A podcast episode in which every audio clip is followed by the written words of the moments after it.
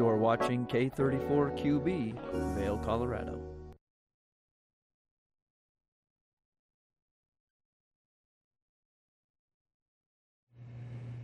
Hi there, I'm Kimberly Perot. It is Friday, September 8th. Here in the studio this morning, we've got Mark Sassy out and about showing us all the exciting things that are going on here in town this weekend. Today's episode is going to be an exciting one. We've got Robbie with the sports update, Avija getting some fashion tips on the latest edition of Vail Vibes, plus fly fishing report and much more. So stay tuned. Good morning, Vail starts now.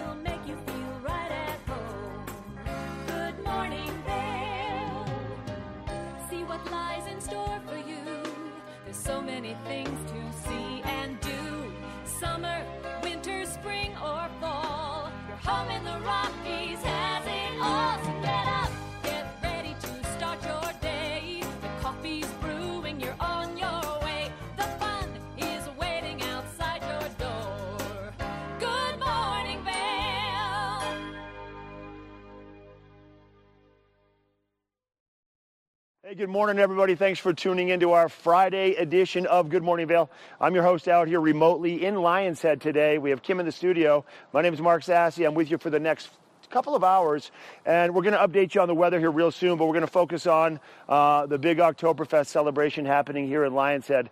Two celebrations over the next two weekends. Your weather for the day, your weather through the weekend, for the most part, it looks pretty good. Let's take a look at your forecast for the first thing Friday morning. We're going to see temperatures. Right now, they're probably going to be in the uh, low 40s, maybe upper 30s, low 40s. It's definitely cool out here first thing this morning. We'll see a high of 79, close to 80 degrees in the Vail area by about 3 to 4 o'clock in the afternoon. It's going to be breezy and clear. Winds out of the west southwest at about 10 to 20 miles per hour. Your hourly forecast showing you sunshine all day long. Temperatures getting into the 70s around noontime dropping into the mid 60s by 8 o'clock tonight. Clear skies this evening. Breezy and sunny today, though, so keep that in mind. Put on sunny, plenty of sunscreen. Apply it often. Hydrate often, too. Drink plenty of water. Denver temperatures over the course of your Friday 91 degrees and sunny. For Vail 79, for Avon 81, for Eagle 84, and once again sunshine all out to the west with this high pressure system kind of dominating right now. Tonight we'll see a low of about 42 degrees. Clear skies, Winds out of the south southeast at 5 to 10 miles per hour, and our sun setting tonight at 728. Now for the second day of Lion's Head Oktoberfest, tomorrow Saturday, 79 for high and sunny. For Sunday, 71 degrees in Vail, with a 40% chance of those afternoon pop-up thunderstorms. For Monday, 70 degrees for high temperature, partly cloudy skies with a 20% chance. We'll see the sunshine on Monday. Tuesday, very similar to Monday, a few degrees warmer. And then Wednesday, one degree cooler, 71 for a high. Mostly cloudy skies with a 40% chance of some moisture coming our way. So, Lion's Head Oktoberfest getting underway here at noon. We have good weather coming our way, maybe a little bit of moisture on Sunday, but for the most part, sunshine. And we're looking at those uh, spectacular late summer, early fall temperatures, cool in the morning and then uh, sunnier during the daytime. I want to mention real quick the uh, the wildfire that was just west of Wolcott between Wolcott and Eagle that closed down I-70 in both directions yesterday, and also Highway 6 in both directions. I-70 now is open in both directions, single lane on the eastbound. But Highway 6 now is still closed because that fire damaged some of the power lines, so it's just a safety closure. But you can actually get back and forth to Eagle now. Also, today is National Ampersand Day. I want to mention that. So uh, that squiggly little character that represents and, well, they picked September the 8th because they can make all the letters and the number 8 really look a lot like these ampersands. That's why they chose today. Uh, also, they chose today to be the kickoff to Lion's Head Oktoberfest. We had Oktoberfest in Beaver Creek last week, and now we have Lion's Head here this week, Friday, Saturday, and Sunday. And then next week, we've got the Vail Village final Oktoberfest of the three, wrapping up our 2023 editions of the Oktoberfest. I want to just uh, talk a little bit about what's happening, and then after we're done showing you this uh, great stuff on camera, I want to show you what's happening out here. But uh, so today things get going at noon in Lion's Head. It's the unofficial start to the Oktoberfest. The average German band will take to the stage at noon. They'll play for three or four hours, just kind of getting everybody kind of in the mood. Helmut Fricker and the Rhinelanders, our local favorites, will be performing from four to six. And then at six o'clock on the stage will be the opening ceremonies. Uh, I'll be there to uh, kind of kick things off. And the way we started is we bring eight people up onto the stage, and each of them has their own liter of liquid and it's a community relay. First guy drinks, the second person finishes theirs all the way down the line. When the eighth person is done, we have a big toast celebrate Oktoberfest 2023 here in Lions Head. And then tonight we're going to have the Stein lifting competition. Uh, we have three of those over the weekend. Stein lifting tonight and Stein lifting for Saturday and Sunday. And those are both uh, big events, big participation events, and big uh, crowd cheering on events. So make sure you get signed up early if you want to do the Stein lifting. It's about five pounds, and you have to hold it for quite a while. We'll go through the rules maybe later on in the show. But new this year, real quick, out here at the base of the Eagle Bahn lift and the Born Free Express lift, they've added a second stage for the first time ever since we've had the Lions Head Oktoberfest. This is the Rocktoberfest stage. So more seating, more vendors, and it's only 50 yards from the main stage. So a great way to kind of get away from the big crowds, be outdoors. If you want to engage kind of a different type of music, we're going to have bands on both stages over the course of today, this afternoon, Friday, Saturday, and Sunday.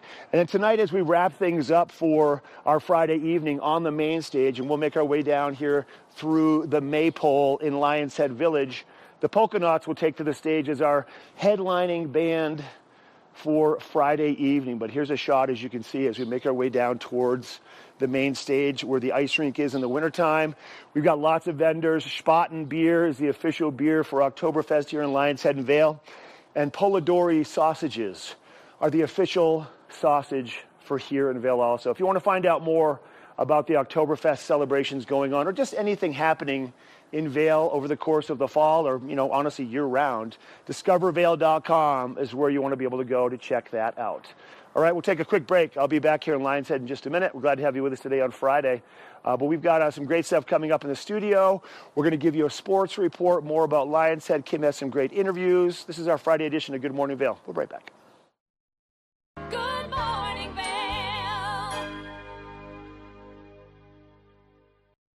Here at Sun and Ski Sports, we are all about having the best summer adventures. Our full service bike shop is here to help you get back on the saddle with services ranging from simple tire changes, full bike overhauls, and rentals. If trail running, hiking, or trips to the lake are your thing, our expert staff will fit you in the best performing footwear or clothing. And don't forget about a relaxing day on the water with our stand up paddleboard rentals. Call Sun and Ski Sports in Avon or Dillon today or learn more at sunandski.com forward slash CO. Hi, it's Julio from TV8 Vail. Do you ever wonder why our tagline is There's More for You on 92? Because we're always bringing you more. More Good Morning Vail from 7 a.m. to 9 a.m. all year long. More local coverage with Vail Vibes and Covered Bridge on TV8.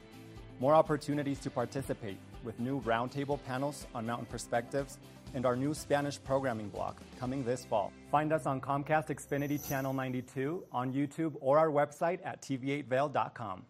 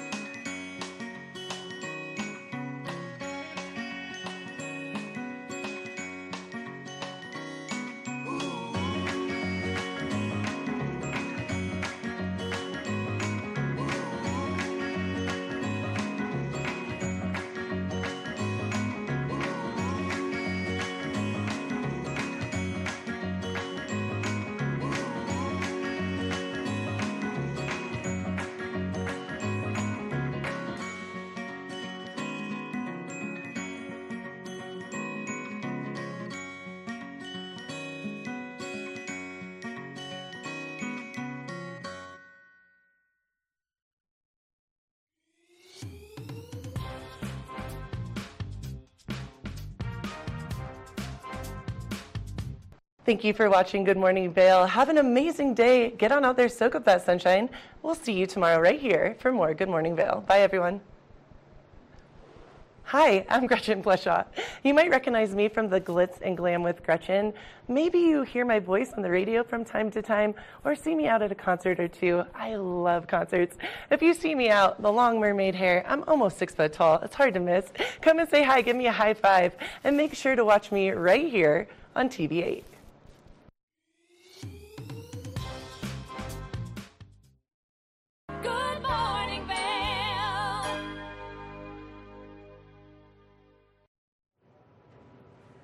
Hi, Kimberly here. Now, it is our Friday morning edition of Good Morning Vail, and you know what that means. Sports updates with Robbie. He covers all of the sports in the Vail Valley. Let's see what he has to show us today.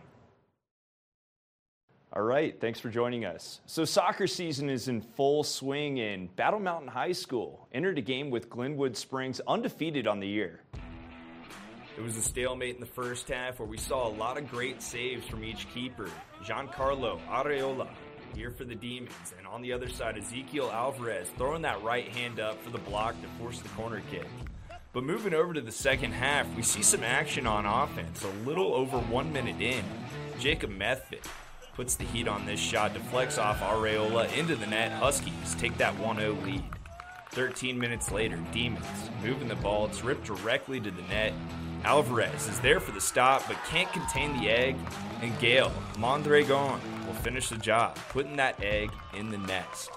Later, a penalty kick set up in front of the goal off of a red card given to the Huskies would set up Glenwood Springs in scoring position. Whistle blows, and that's the way the news goes, y'all. Glenwood Springs hands Battle Mountain their first loss of the season, beating the Huskies 2 1. Now, taking a look at some other games around the valley, the Huskies, they're going to seek redemption away at Steamboat Springs, another tough team that's undefeated on the year. With four shutouts on the season, they've knocked off Vail Mountain School and Eagle Valley already. The Sailors have only been scored on once this season, so this is going to be a tough matchup for Battle Mountain. Eagle Valley will take on Frontier Academy on Saturday at home in Vail Mountain School, looking to turn their season around against Fruita Monument. Although Glenwood Springs got the best of Battle Mountain on the field, the two teams squared off on the volleyball court, and Battle Mountain was looking for redemption there. The visiting Demons entered the game 1 and 2 while Battle Mountain was on the hunt for their second win of the season to go above 500. Serving, it's the senior Husky Lily Suman who puts it into play and the rally is on. Glenwood Springs not able to make the most of their possessions, so the Huskies, they're going to make them pay. At the net, Gracie Halminski will place this one on the dime where no one can go, and Battle Mountain will take the opening set 25 23. Moving on to the second set, Glenwood Springs serving. The Huskies setting up the spike, which finds its way to Holminski again, and she'll throw it down the Demon's throat to put Battle Mountain up 2 0. On the third set, Huskies with the serve, and Glenwood Springs is there to return with some heat, but that block is just too tough for Marley Geisler, who was a menace all night at that net. And Battle Mountain, they're going to take the sweep over Glenwood Springs 3 0. We're entering the third week of Eagle Valley cross country practice, and head coach Belinda Brandt says the expectations for her team are still sky high despite losing some of their best runners from last season. So we had to catch up with the team to find out what's new with the program and what's next. So last season there was a lot of hype around the boys and girls Eagle Valley cross country team and we've already talked with the team a little bit this season. I talked with you earlier coach Brandt. Expectations were set very high. We're in week 3 of, you know, fall sports. How do you think the teams have kind of come along this year? Yeah, we're already really progressing, kind of hitting our goals that varsity guys wanted to really place in the, the meets they were competing in. And the two times we've ran our varsity squad, they've won both meets so far. The ladies are progressing really nicely, just competing hard and gaining experience every week. And what have you seen from your boys team? You're down your star runner Jake Drever from last year, who's now running up in Boise State, but who's starting to kind of fill his, you know, spot on the team? Is your man Monda right here? Mm-hmm. Yep, he's part of it. So I think the good part about this season is that we just have a really strong core of guys, and we have a lot of depth. So we have guys stepping up that we didn't expect, like Jack Packard, Dylan, Tyler, Mondo, Cooper, Jack, Jackson. We have a really strong, strong group, and then we have another group that's really competing behind them. So that the guys have been been pretty stacked coming in. We had five in the top 11 on Friday, which is phenomenal, and and more guys right behind him winning the JV meet too. Okay, and Mondo, a question for you. Season, you know, expectations coming into this year were set pretty high, especially after so many firsts for the boys program last year. How do you think this guys team is really coming together this year, despite maybe being down a few seniors from last year's stellar team? I mean, I think I don't think we're down those seniors because they left like they left a legacy. They were like, we're, we're gonna work hard. We're gonna we're gonna strive for this, and that just kind of stuck through. So they just they kind of passed that torch down to us, and we're we're keeping that. So.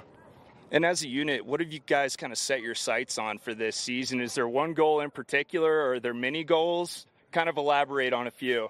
Um, there's a few. I mean, really, we just kind of we just want to see each other succeed. I think that's why we do so well because we just we get hyped for each other when when anyone else does well. Um, as for like big goal state wise, we want to go top three. I think I think top two is very foreseeable, but top three is the goal. Competing at the state level, you know, that's the highest you can accomplish at the high school level, just mm. about besides going to nationals. How do you get to that third spot at state? Work. I don't know. It's, it's about the only. It was the simplest and best answer I could really give. Just work. Okay, and what's the work ethic like of this, you know, varsity group of boys? Pretty fun. I mean, like, I mean, I think it's, the only way to look at these workouts. Like, you, I mean, you're we're, you're going till you uke. You're going like you're going till you uke. You gotta just work hard, and that's what makes it fun. Like, if you're pushing yourself, then obviously you're gonna get better. And I mean, if you if you go into a workout dreading it, and you're like, oh, I feel so bad today. All this, all these like negative things, like like nothing good's gonna happen. So you just go into it, have fun, and you're gonna end up doing better, and you're gonna compete better. So. So if you quote unquote uke, you're doing it right in practice. Amen. Yeah. awesome. And Ginger, you know, expectations are set pretty high for this girls team. Coach Melinda right here explained to me that you guys are getting better and better each day. The progress is there and visible.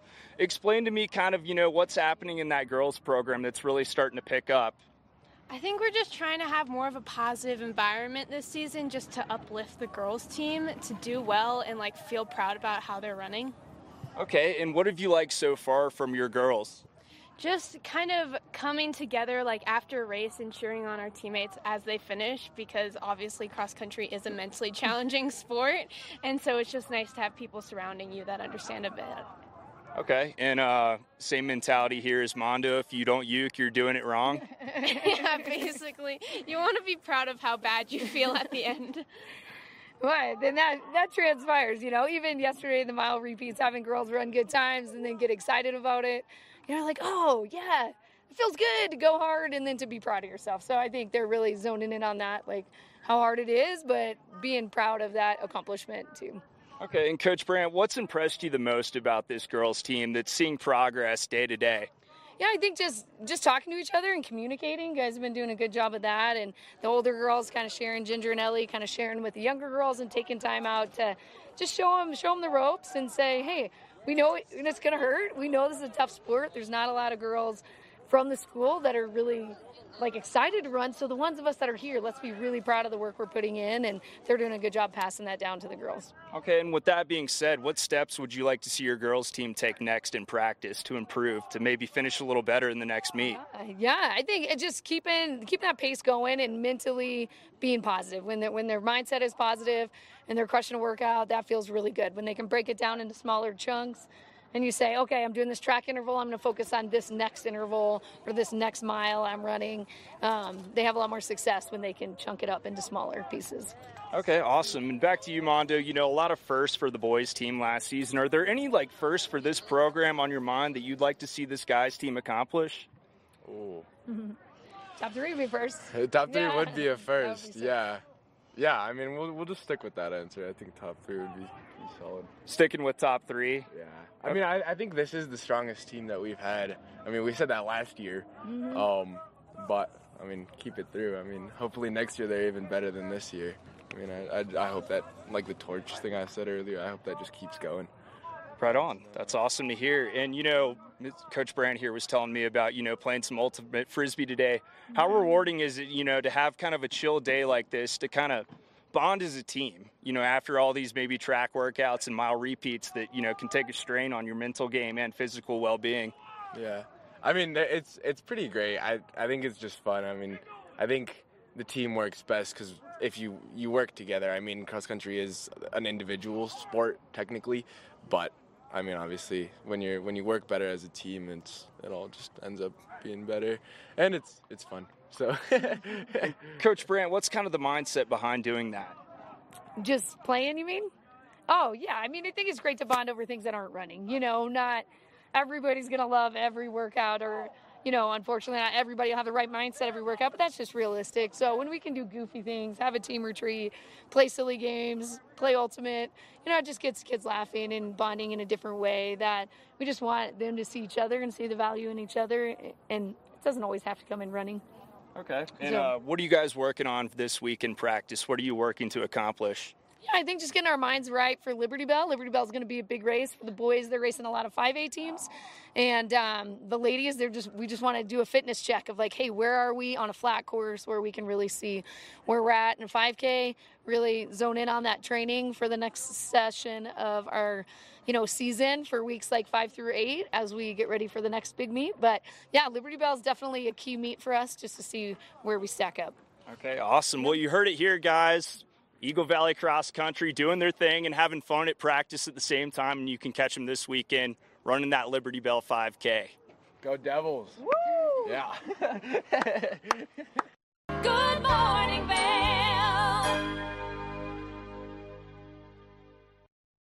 TV8 Vail is serving the community 24 hours a day, 7 days a week. Stop by for Good Morning Vale at 7 a.m. and stay all day for lifestyle favorites such as Good Day Vail, Daily Flash, Suki and Scott, and more. And you're sure to find the adventure you crave with back to back episodes of Scoreboard Nation and Outdoor America. Find us all day, every day on Comcast Xfinity Channel 92, on TV8Vail.com, and on all our social media platforms. There's more for you on Channel 92.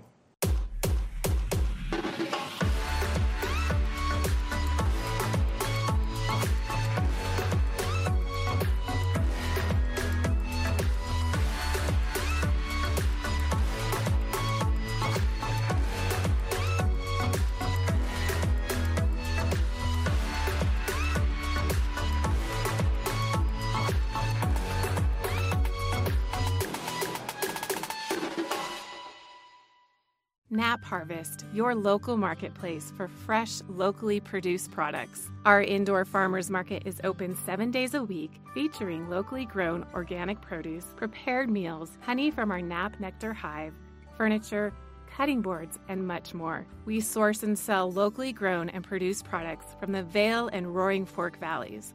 Visit us at our new location in Eagle Ranch, 717 Sylvan Lake Road, next door to Color Coffee Roasters. Hi there. I hope you join me on Good Day Vail today because this episode is going to be one you don't want to miss. It's about how we all, men, women, and others, age gracefully. So please join us, Good Day Vail. I'm Cece Zach later on today. Have a great one.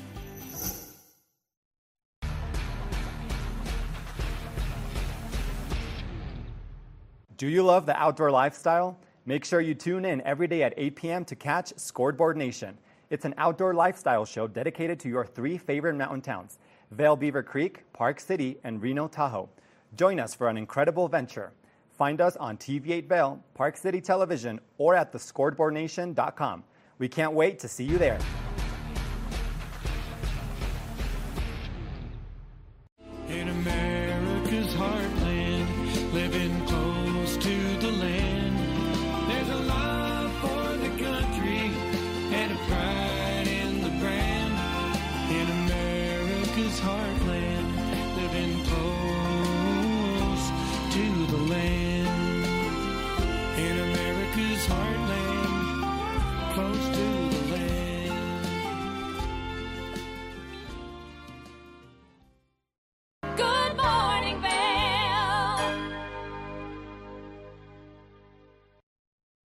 Everybody, welcome back to uh, our Friday edition of Good Morning Vail. I'm live over here in Lions Head talking a lot about Oktoberfest today. And over the next couple of days, we'll get you updated on all that. But uh, your weather for Oktoberfest day number one, September the 8th.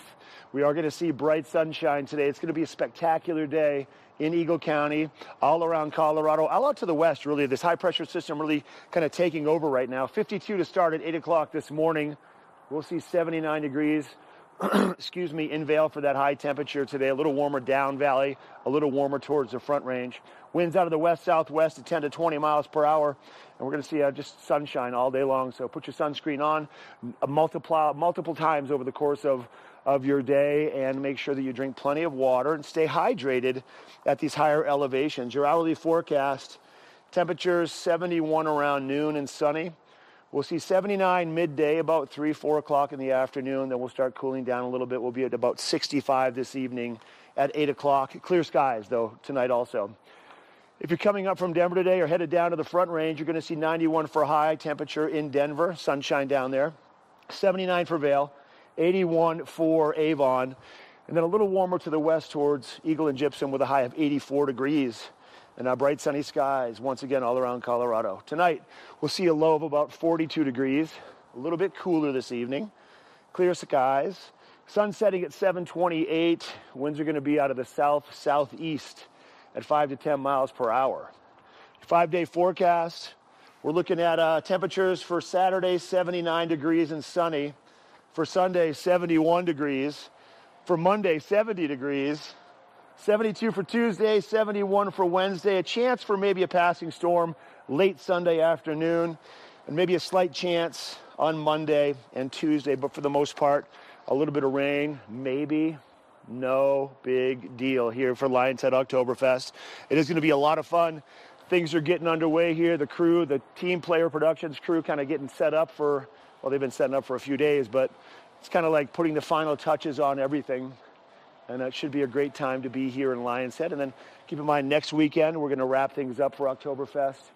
We'll be in Vail for Friday, Saturday, and Sunday. So that's what we're looking at right now. We're going to have a sunshine for the day, though. Once again, good day to be kind of exploring around the Lions Head area and uh, taking advantage of all the great activities the Lions Head has to offer. I want to talk just a, a tad about. Um, some of the activities happening here specifically for Oktoberfest. I did mention before uh, the competitions, and the competitions are a big part of, of the crowd involvement and engagement. And they do a couple different ones over here in Lions Head and Vail, unlike what we did up in Beaver Creek. So we obviously have the stein lifting, which is probably the most popular. Um, you know, we rack up a group of ladies and they compete first, a group of guys, they compete second, and one winner, whoever holds the stein the longest. There's a lot of very specific rules to making sure that you're doing it the right way, because if not, you'll get tapped on the shoulder and you're going to get a let go. You don't get to compete anymore. So you got to make sure that you're, once again, holding the, the stein out in front of you, making sure your arm's at 90 degrees, you can't spill it, uh, you can't bend your elbow. Little rules uh, that go a long way. I think the record for Stein lifting, the national record, is like 21 minutes. We had guys last weekend that were holding it for four minutes. Um, another big event here is the bratwurst eating, Polidori sausage bratwurst eating, and I think last last year we had maybe seven or eight bratwurst eat, no buns, and you can have your liquid there to help you wash it down. Uh, that's going to be taking place tomorrow and Sunday. I think probably the most, the crowd favorite though would be the keg bowling, where you have a, you have an empty keg on wheels, and then you have 10 kegs stacked in a pyramid, and you have to push that keg that's on the wheels into the other kegs, knock down as many as you can. You get two rolls, and then you can advance to the finals. And this is another one that really just kind of brings out um, another layer of the crowd because it happens later on in the day once everybody's been kind of celebrating all day. So um, there's a lot of uh, a lot of fears that have been put aside for keg bowling. They, so many people get egged on last minute by their buddies to go sign up, whether it's keg bowling, stein lifting. Pretty entertaining. Here's a little history about Oktoberfest. So it started in 1810, and it was put in place to celebrate the marriage of the Crown Prince of Bavaria. That's where this Oktoberfest event actually began. The festival concluded, I think, five days later in 1810 with a horse race. Now, in 1811, it was combined with an agricultural fair. And then in 18 and 18, 1818, booths were constructed that served food and drink. And then by the late 20th century, um, the booths had developed in large beer, hall, beer halls made of plywood, uh, actually with interior balconies and actual bandstands too. So um, it's morphed a lot over many, many decades, centuries actually. Total beer consumption during Oktoberfest, the Munich Oktoberfest, is about 2 million gallons. And that's probably increased since the last time I did this uh, report also. That's enough to fill more than three Olympic sized swimming pools. And really, it's just a focus of the Bavarian traditions also. They say that six to 800 cases of some level of alcohol poisoning happen every year there. Um, so just keep that in mind once again while you're here in Lionshead. Drink plenty of water, hydrate water between your other beverages and between your Wiener Schnitzel and your Polidori sausages and all the great food you're going to find here. Ooh, the sauerkraut. I love the sauerkraut and the spicy mustard. It's going to be good. Um, there you go. More to come here at Oktoberfest, Lionshead 2023. We're going to take a quick break from Good Morning Vail. When we come back, we have more with Robbie Whittle and the Sports Report. We'll be right back.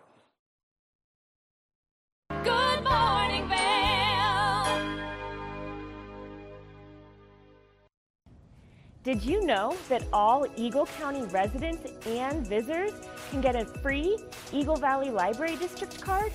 All you need is a photo ID. You get our online databases and resources, free music, free streaming, all from wherever you have internet access. Free audiobooks and e-audiobooks straight to your phone. Go into your Eagle Valley Library District branch today and get your library card. Familia, estamos muy emocionados de por fin presentarles nuestro nuevo programa completamente en español, Conexión Latina, que se estrena este lunes 21 de agosto a partir de las 7 de la tarde. Por el momento el programa se transmitirá los lunes, miércoles y viernes de 7 a 7 y media de la tarde, con una repetición de 7 y media a 8, así que no hay excusas para perdértelo. Te recuerdo que puedes sintonizar nuestra programación a través del canal 92 de Comcast, nuestra página web cva.com y nuestra página de Facebook CBA Conexión Latina. Acompáñanos en esta nueva aventura llena de información y entretenimiento local. No te lo pierdas.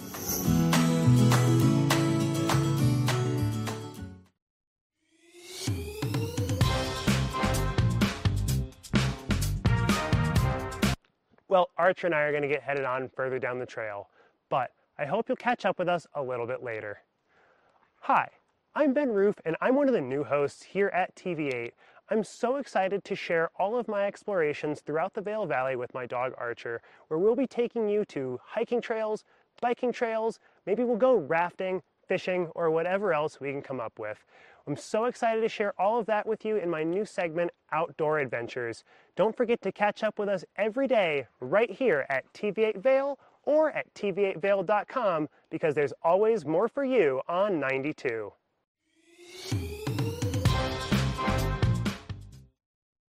Do you have an interesting hobby or skill you'd like to share for Vail Valley? We want to hear from you. We're looking for people to share their musical, artistic, culinary, woodworking, athletic, or technical talents on Good Morning Vail. If you'd like to share your talents with the community, email Danielle at tvavale.com. Join the community conversation. There's more for you on 92.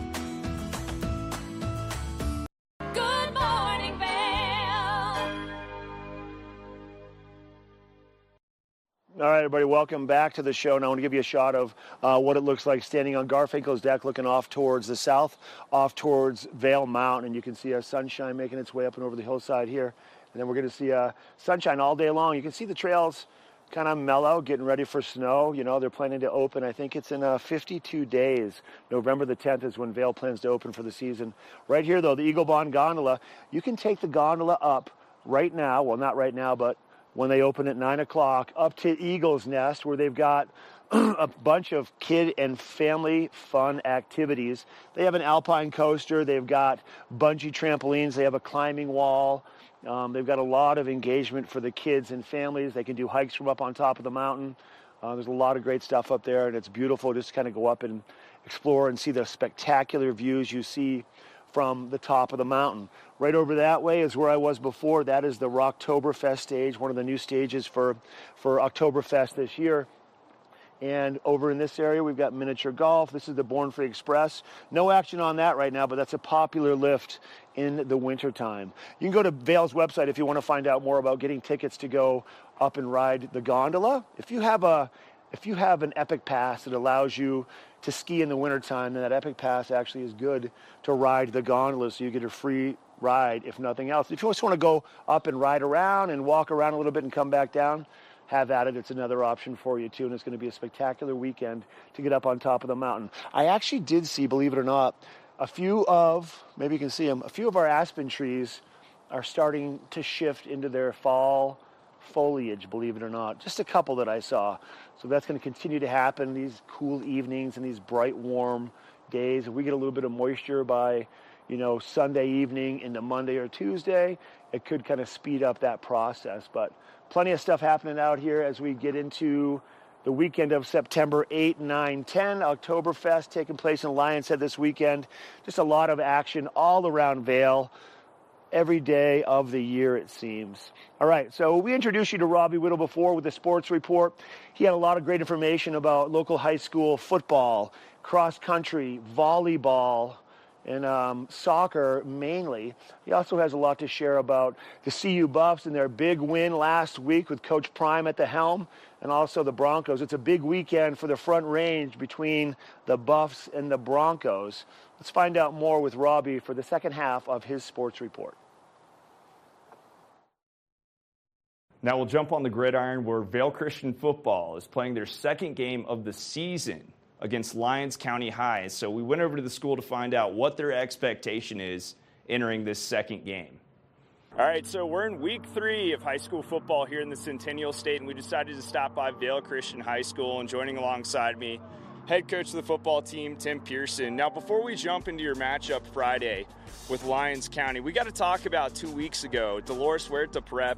You guys came out firing all all cylinders on offense, put up 46 points, and your defense earned that shutout. What are some things that went well for y'all in week one? Well, we came off of our retreat week, and so that was positive that we came out and executed well, not having a normal routine of practice week. So I think that was the thing we were most pleased with, and uh, yeah, I, I, think that was that was. And now we take a bye week and come off a of Labor Day, and and we uh, head into this uh, big game here. And Lions is a great team, a Final Eight team from last year, and uh, yeah, we're looking forward to kind of seeing where we're at. Okay, and over 150 yards passing, throwing the ball through the air. You don't see that typically in eight man football. What was the decision to kind of air it out more in that game with Dolores Huerta prep week one? Um, you know, I don't know if uh, there's things that we go into a game wanting to work on. Uh, you know, in that scenario, it'd be, you know, we have really focused on some of our basic run plays. Um, and then in terms of passing the ball, our pass pro, and so I think it wasn't something we went into trying to accomplish. Um, it just kind of unfolds as you're trying to do other things. So we were really focused on making sure we had our blocking assignments down um, and and being um, on the same page with that as a unit, more so than what actually happened on the on the field for our yardage and all that. Okay, and you know, week one in the books, you had that bye week, week two. Now you're entering week three, but focusing back on that bye week, how well rested do you feel like your team is coming off that bye week and entering a tough matchup with Lyons County?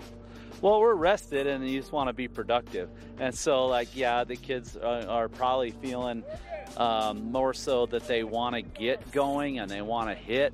And so that's kind of the, the difficult part. I mean, with high school kids, they're a little squirrely when they haven't done anything for a while. And so managing that um, I think any disruption to routine is, is a challenge for kids, especially you know high school football guys. So I I mean we'll see, we'll find out. I mean we're healthy, we're rested, um, no major injuries, and knock on wood. So I think you're grateful for that, but you never know what team's going to show up as you walk off when you deal with high school kids. But I think we're in pretty good shape. And a lot of talk about, you know, Battle Mountain's program shutting down before the season began, and you got five of those guys on your roster now who left that program as it closed the doors and are now with your team. Week one, what uh, contributions did you see those Battle Mountain players make in that 46 to nothing win over Dolores Huerta Prep? Well, the biggest thing is is depth. I mean, if you're a small school, five kids um, go a long way. So, you know, we had a linebacker, Ben uh, Harrison, come in and, and contribute. Um, Christian Mills, uh, great job at, at strong safety, um, defensive end position for us, where we play him on the outside, and that was awesome. Um, you know, Owen, you know, did what he did as a running back, and then, uh, yeah, so and, and uh, Noah did a, a great job there filling in. So they all uh, and Caden there at, at um, offensive line, defensive line came in. They, all contributed for sure, and um, it helps to. Um, I mean, all these kids know each other from off the field, and I think with football, they're just a, a band of brothers coming together and playing. And so I think they just enjoy being around each other and, and getting away from all the other distractions and just playing together as a group of buddies. So I think that part was positive. It definitely helps. Um, no denying that. And yeah, just thankful that they have the opportunity to come out and play varsity football and, and compete. So yeah, it's exciting. And this week, week three, you've got a higher caliber team in Lyons County. You got the better of them two years ago. They got the better of you last year. The silver lining is there. What have you guys been focusing on this week to make sure you come out of Lions with a W? What have you been just working on right behind us in practice? Oh, it's executing, um, knowing how they've uh, hurt us in the past and um, how do we accomplish uh, what we're trying to accomplish, things that have worked for us, making sure our blocking assignments again are, are really dialed in what we want to do in the run game, what we want to do in the pass game. Um, it all starts with, with blocking up front. And so trying to have that stuff dialed in. Defensively, you know, making sure that we can adjust the different formations they do. They're going to want to run the football on us. Um, and we got to stop the run. I mean, that's football. You, you got to stop the run. Um, and so we're, we're focused on that, or knowing our responsibility and doing your job and trying to make it as simple as possible for, for the kids. So that's kind of what we're focused on is just do your job, do your assignment. You don't have to make the big play every time. Um, and as long as you do your job, it should all come together and, and, and piece itself together. You mentioned execution, and you know, with the three facets of football and a higher caliber game like Lyons County, what facet needs to come together the most in order to walk out of there with a W on the road? I would say it's limiting mistakes um, at any facet a turnover, an interception, uh, being smart with the ball, um, having your quarterback not try to do too much. Um, you can force the ball sometimes, and, and then other kids, you know, there's times where you got to make a play. Uh, and so, you know, getting that fumble recovery, getting that strip, making a stuff uh, here or there. So those types of things are are going to be what's important at any facet of the game. Just I think turnovers. Okay, and I mean, week one, going back to Dolores Huerta Prep, you guys were able to air the ball out.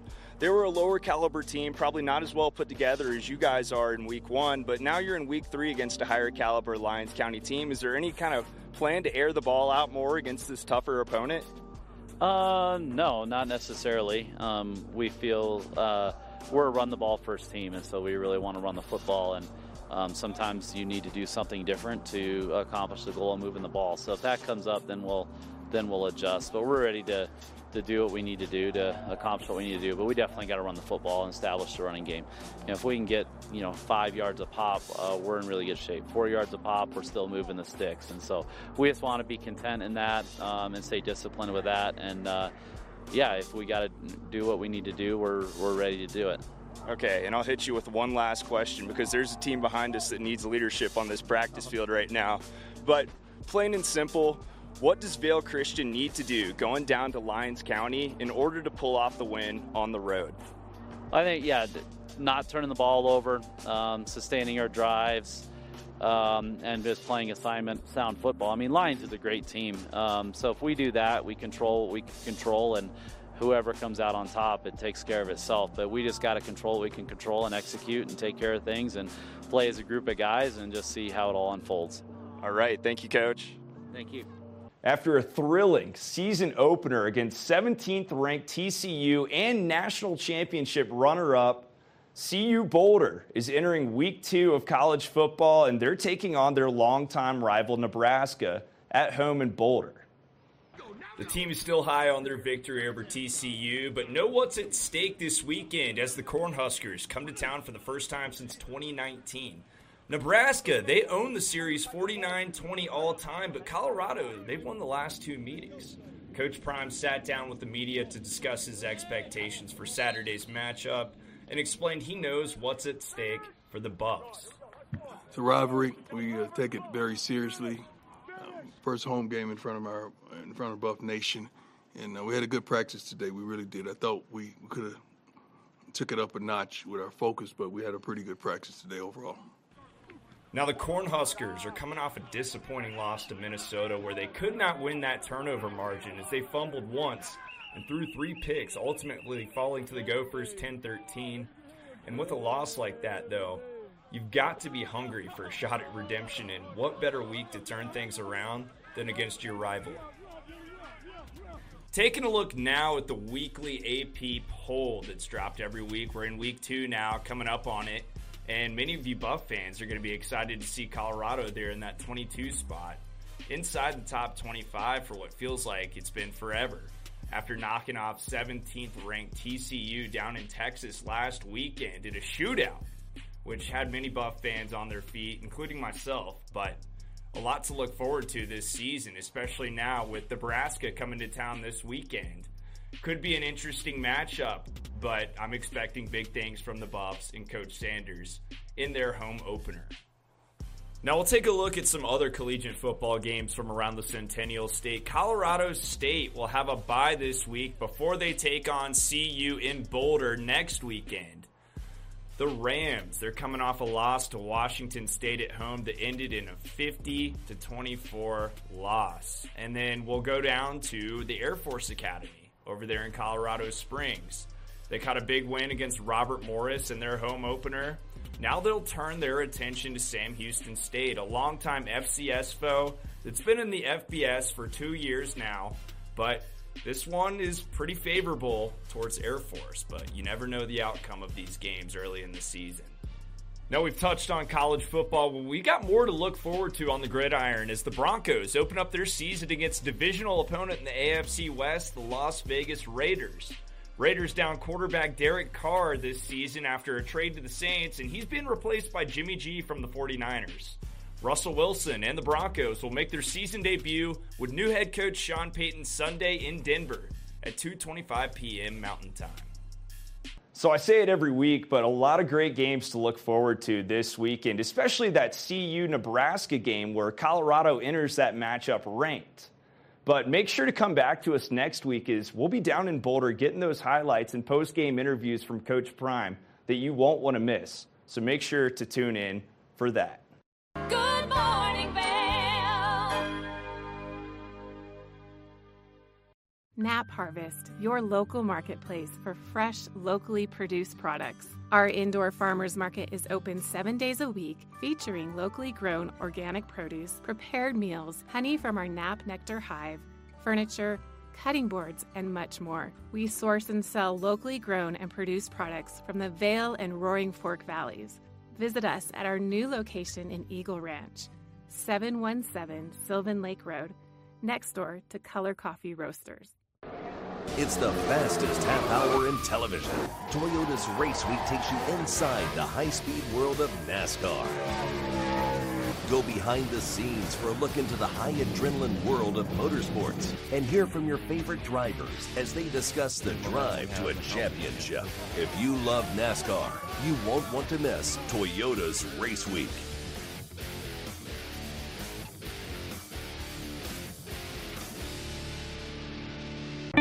Experience the beauty of fall on the rails of the Leadville Railroad. Take in the cool mountain breeze as you climb to 11,000 feet to watch the vibrant reds, oranges, and golds of fall come alive. Enjoy delicious hot beverages, learn some history, and relax with family and friends. Even your pets can enjoy a ride on the train. Offering daily trips, the weekend specials sell out fast. To secure your seat, book today at leadvillerailroad.com. When you're in Vail, you're in vacation mode, and you need a flexible home tour experience that fits into your schedule. We've transformed how you view and buy homes in the Vail Valley. With immersive, cutting edge technology, you can explore properties 10 times faster. In our lounge, we guide you through this digital world on a 16 foot screen where you can imagine your next home in comparison to your favorite recreational spots. Say goodbye to multi day home tours and hello to a quick stop between your other plans. That's the power of the immersion theater.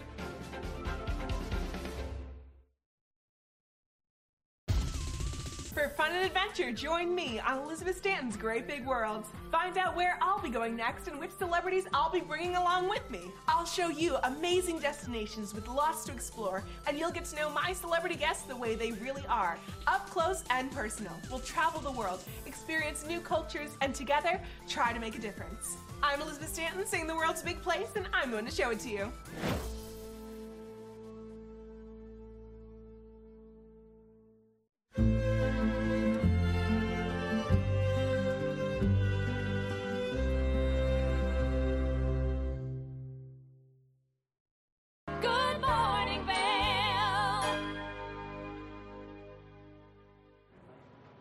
Welcome back. It's Kimberly here. What I love about TV8 is all of the fun segments that we have here that really show and highlight the community. We've got Avisha showing out at Perch, showing us all of the latest and greatest fashion tips, plus Avisha's tip of the week with a Vail Vibe. So let's have a look.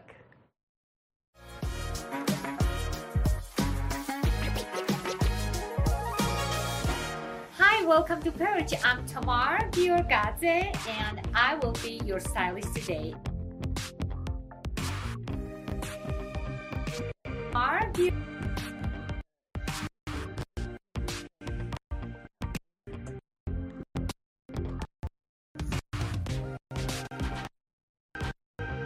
It's about you to be happy.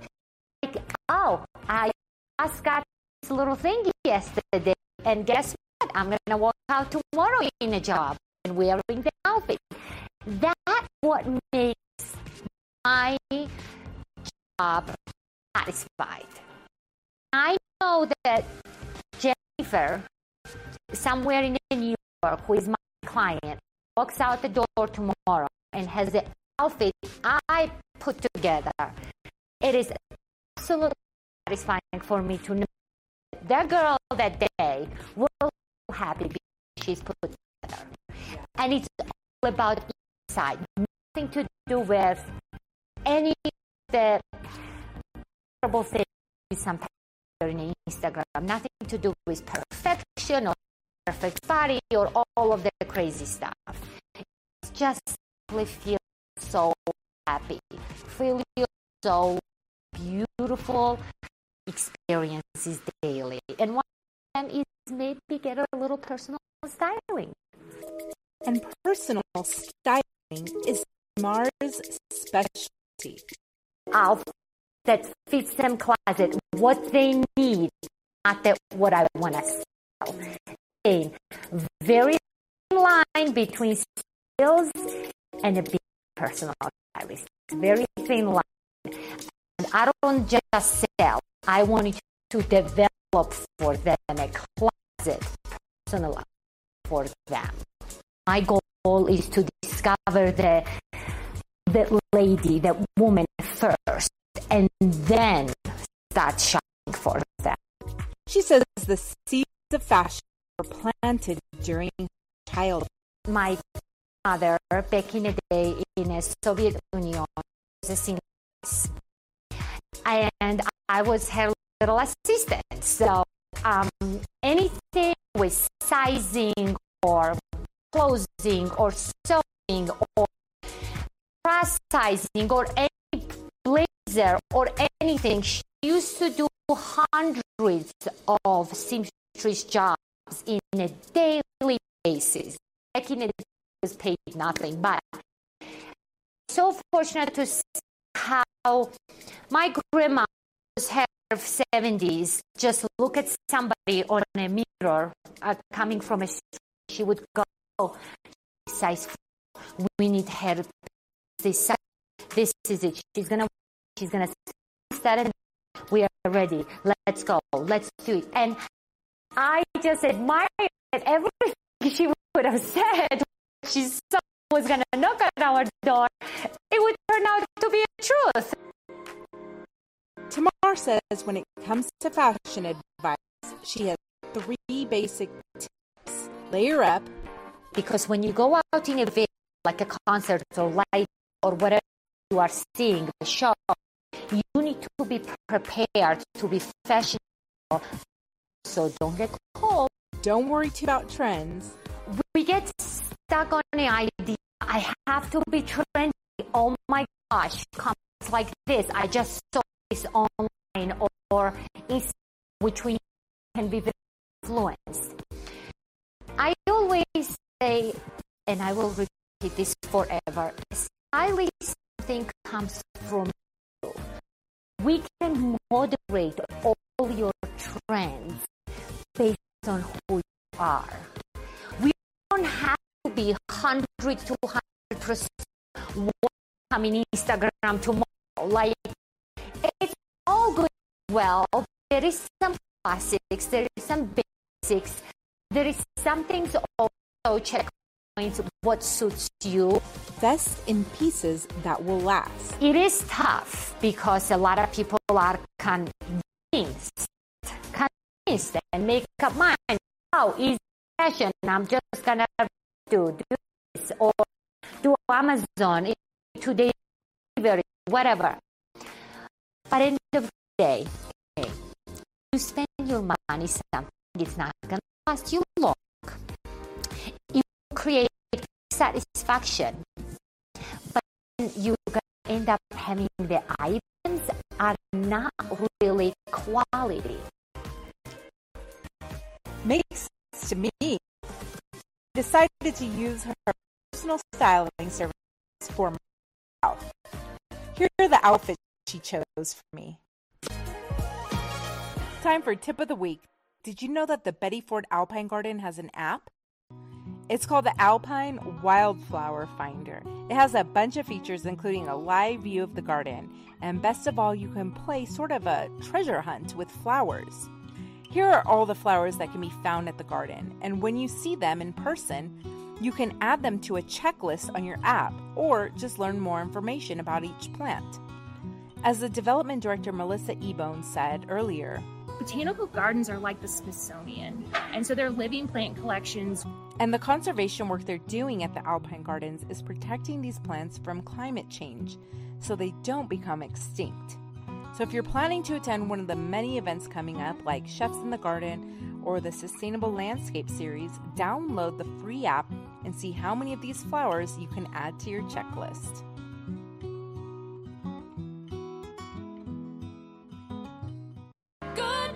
Morning, Vail.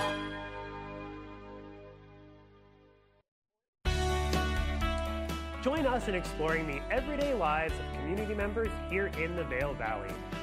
Hear their inspiring stories of how they came here, their contributions to our community, and why they chose to call this place home. We want you to be one of our neighbors. If you would like to be featured or nominate someone to be featured, please send an email to Danielle at tv8vail.com. We look forward to featuring your story right here on TV8. Welcome to Street Magic. I'm Elizabeth Stanton with some of the most terrifying stunts, extraordinary extreme escapes, and the most amazing cutting edge magicians you'll ever see in one show. Get ready to have your mind turned inside out. The hand is definitely quicker than the eye. It's fake!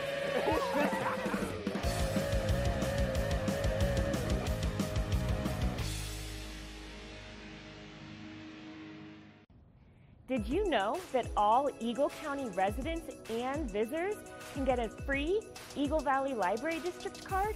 All you need is a photo ID. You get our online databases and resources, free music, free streaming, all from wherever you have internet access. Free audiobooks and e-audiobooks straight to your phone. Go into your Eagle Valley Library District branch today and get your library card. Eight time Emmy nominated Animal Rescue is a half hour television series showcasing the heroic efforts of people helping animals.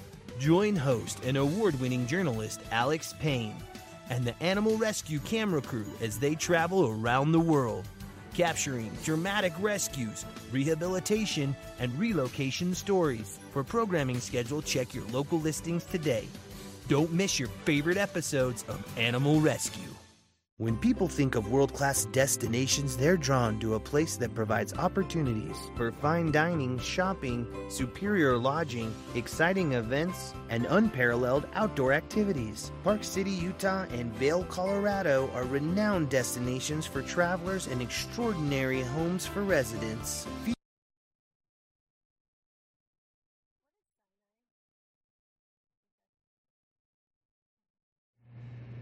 Happy Friday, September 8th. I'm Kimberly Pro here in studio. We've got some exciting things at this next hour in Good Morning Vail. The Vail Yetis will be here to talk about their alumni charity game in partnership with the Vail Mountaineer Youth Club.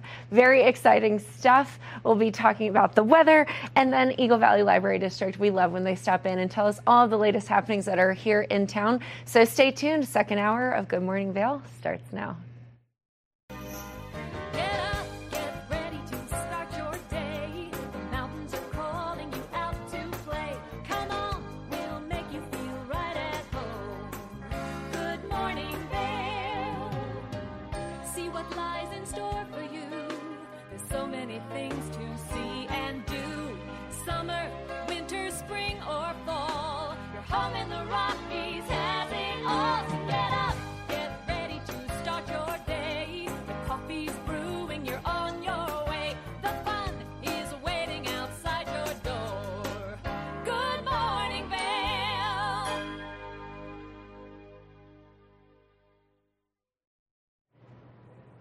Welcome back. Now let's have a look at today's weather as we head into the weekend. It'll be a high of 79 today, sunshine all day long. We'll have winds up to 20 miles an hour, so getting a little bit windy out there.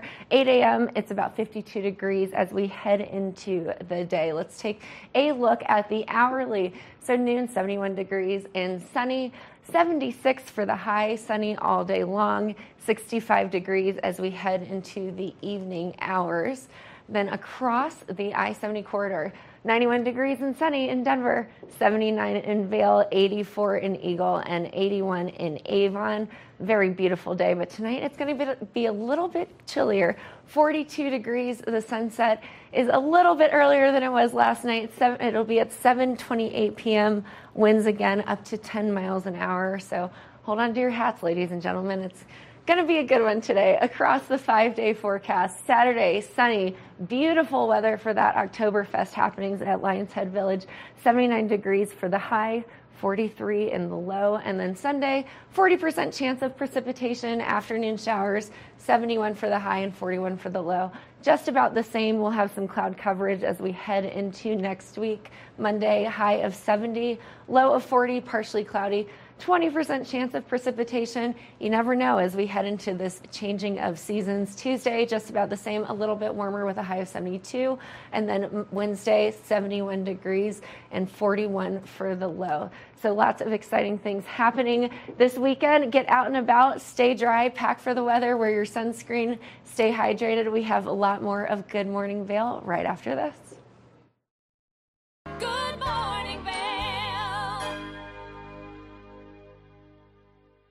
Nap Harvest, your local marketplace for fresh, locally produced products. Our indoor farmers market is open seven days a week, featuring locally grown organic produce, prepared meals, honey from our Nap Nectar hive, furniture, cutting boards, and much more. We source and sell locally grown and produced products from the Vail and Roaring Fork valleys. Visit us at our new location in Eagle Ranch, 717 Sylvan Lake Road, next door to Color Coffee Roasters. Do you have an interesting hobby or skill you'd like to share for Vail Valley? We want to hear from you. We're looking for people to share their musical, artistic, culinary, woodworking, athletic, or technical talents on Good Morning Vail. If you'd like to share your talents with the community, email Danielle at tv8vail.com. Join the community conversation. There's more for you on 92. Did you know that all Eagle County residents and visitors can get a free Eagle Valley Library District card? All you need is a photo ID. You get our online databases and resources, free music, free streaming, all from wherever you have internet access. Free audiobooks and e-audiobooks straight to your phone. Go into your Eagle Valley Library District branch today and get your library card.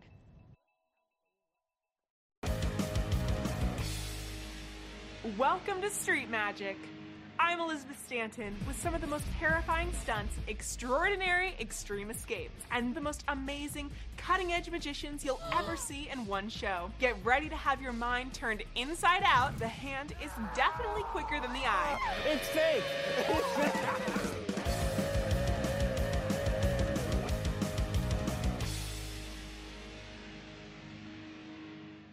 When you're in Vail, you're in vacation mode, and you need a flexible home tour experience that fits into your schedule. We've transformed how you view and buy homes in the Vail Valley. With immersive, cutting edge technology, you can explore properties 10 times faster.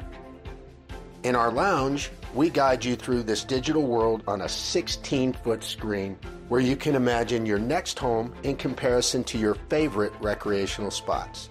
Say goodbye to multi day home tours and hello to a quick stop between your other plans. That's the power of the immersion theater.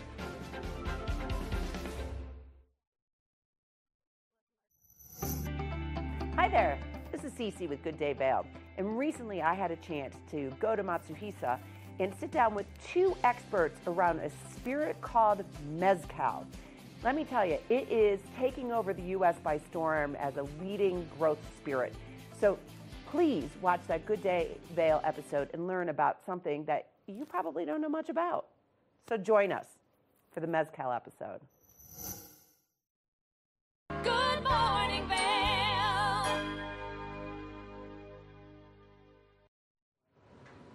Kimberly here now. We may be in the year of 2023 and towards the end of it at that, but we are still having conversations around the pandemic and the effects of it. Ben had a conversation about how it's really affected us in navigating world the world in a post-pandemic era. Let's have a look at that conversation. Welcome back to the show. We've talked a lot about how COVID has changed our world and how, in the process of recovering from the COVID days and kind of getting back into our post pandemic lives, it's really taken us a little bit of effort to kind of change gears to get back to where we are. And we are now joined by Dr. Grant Brenner, who is an expert on grief and dealing with crises and getting our mental health back in order. Welcome to the show. Thanks for having me on. So, like I was saying a little bit there, it's kind of hard to get ourselves kind of back to where we were after COVID and really trying to get us kind of in that normal mindset. And do you have any advice on kind of how to start kind of retooling our minds to get back to where we were before the pandemic? Yeah, I think the the place to start one is to recognize that most people have normal reactions to extreme circumstances. Now, of course, COVID is unprecedented in our lifetimes. It's been about 100 years since we had a pandemic.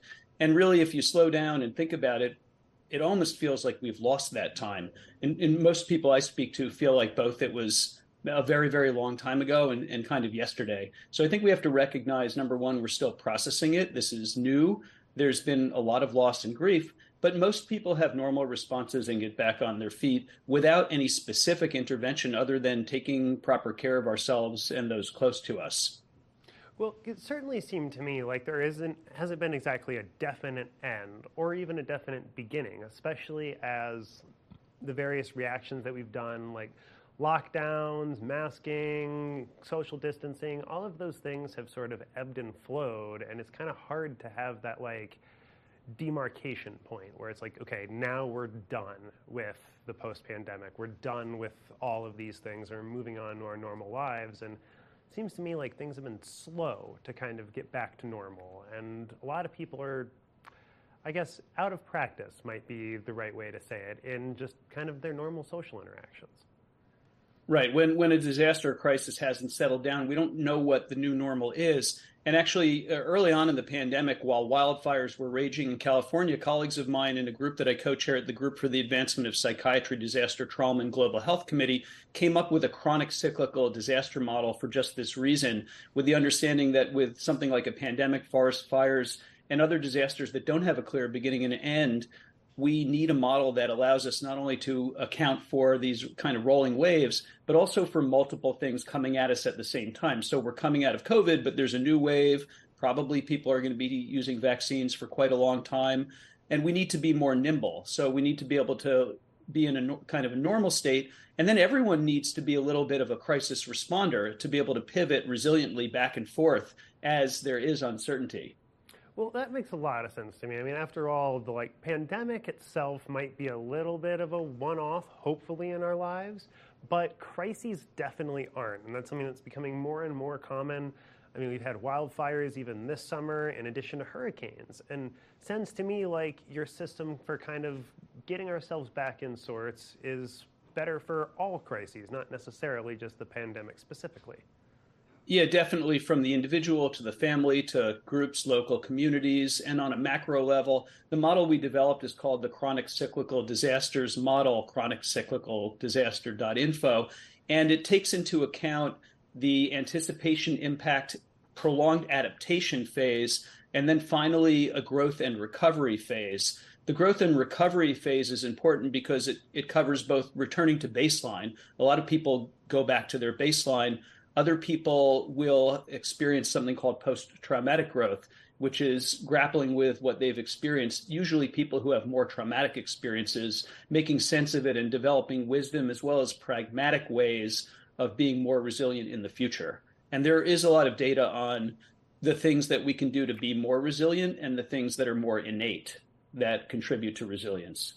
So, what would you say would be a first step or a best practices if you're really trying to just start cultivating that resilience in yourself? I think taking stock, self assessing, um, looking at what the various resilience factors are. People can look up the resilience prescription from Dennis Charney at Mount Sinai, which really covers well what the factors are. And some of those factors can be modified. Things like fostering active coping and mental flexibility uh, as well as challenging oneself in positive ways to grow. The mainstay is to build and maintain routines and have a good way of keeping tabs on how how we're doing. So it's really important to be able to take your own pulse emotionally, mentally, physically and have that as part of your self-care practices. I would imagine that, especially after some sort of crisis or disaster, kind of getting back to that routine can be a huge challenge. Like, especially if your routine was based around your home and your home is no longer there, or your routine is, you know, somebody was central to that routine and that somebody is no longer there. Do you have any advice for kind of how to help rebuild our routines in a world where our routines are missing a critical piece? Yeah, that that's a very good question, and and obviously the more significant the loss or the change, the harder it is. And I don't mean this in a, a kind of a superficial way because it's a heavy lift in a lot of cases. The idea of being mentally flexible and adaptively coping is really important here. So, for example, if you find yourself in a shelter, what can you do to maintain normal routines if you're not in your home?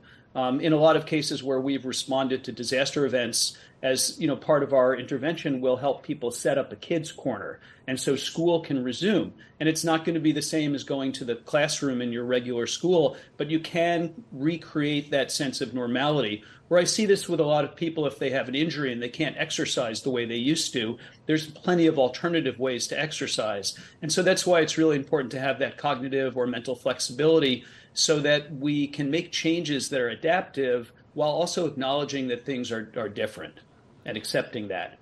Well, I would imagine that part of that issue is that without a routine, without something to do, you imagine just you sit there and you wallow and you get kind of bogged down in just the feelings of the moment. And would imagine to me anyway that having something to do, just that action really helps kind of get you out of that funk and get you on a path to rebuilding and reconnecting and building that resilience.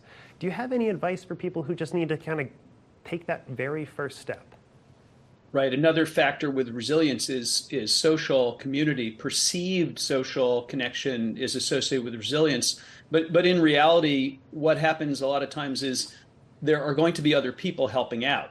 Um, and so it's important to have a disaster or crisis response system. In terms of post COVID, you know, getting back into communities, um, seeking help, recognizing the need for help so that we can seek help, and reaching out to other people. And it is very important to remain active and do things, especially that are meaningful. So, one thing that helps a lot of people is volunteering as part of a local community.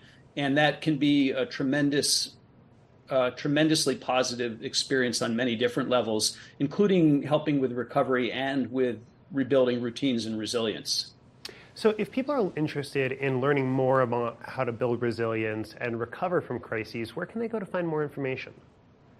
There are a lot of good resources available. The National Child Traumatic Stress Network uh, has a lot of great online resources. The Substance Abuse Mental Health Services Administration uh, .gov uh, for the U.S. government has a lot of resources for individuals, families, and groups.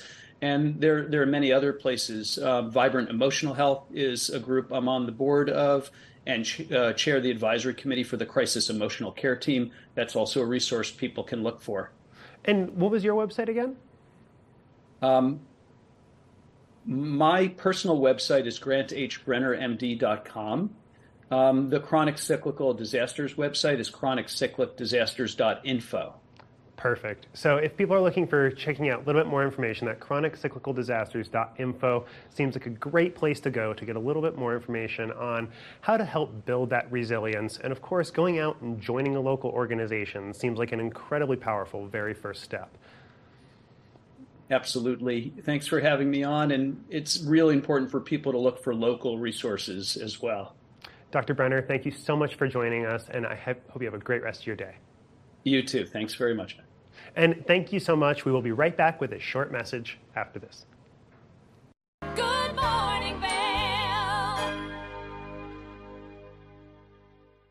Nap Harvest, your local marketplace for fresh, locally produced products. Our indoor farmers market is open seven days a week, featuring locally grown organic produce, prepared meals, honey from our Nap Nectar hive, furniture, cutting boards, and much more. We source and sell locally grown and produced products from the Vail and Roaring Fork valleys. Visit us at our new location in Eagle Ranch, 717 Sylvan Lake Road, next door to Color Coffee Roasters. Familia, estamos muy emocionados de por fin presentarles nuestro nuevo programa completamente en español, Conexión Latina, que se estrena este lunes 21 de agosto a partir de las 7 de la tarde. Por el momento el programa se transmitirá los lunes, miércoles y viernes de 7 a 7 y media de la tarde, con una repetición de 7 y media a 8, así que no hay excusas para perdértelo. Te recuerdo que puedes sintonizar nuestra programación a través del canal 92 de Comcast, nuestra página web tva.com y nuestra página de Facebook TVA Conexión Latina. Acompáñanos en esta nueva aventura llena de información y entretenimiento local. No te lo pierdas.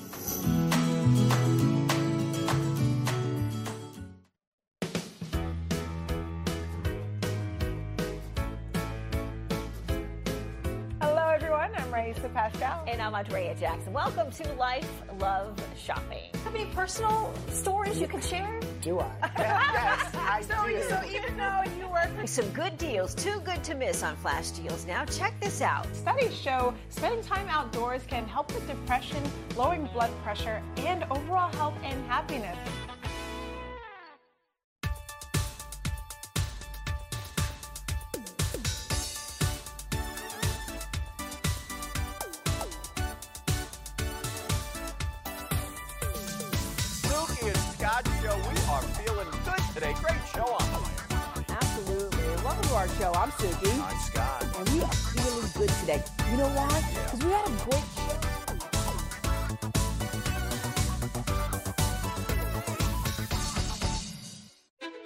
Vail, you're in vacation mode, and you need a flexible home tour experience that fits into your schedule. We've transformed how you view and buy homes in the Vail Valley. With immersive, cutting edge technology, you can explore properties 10 times faster. In our lounge, we guide you through this digital world on a 16 foot screen where you can imagine your next home in comparison to your favorite recreational spots. Say goodbye to multi day home tours and hello to a quick stop between your other plans. That's the power of the immersion theater.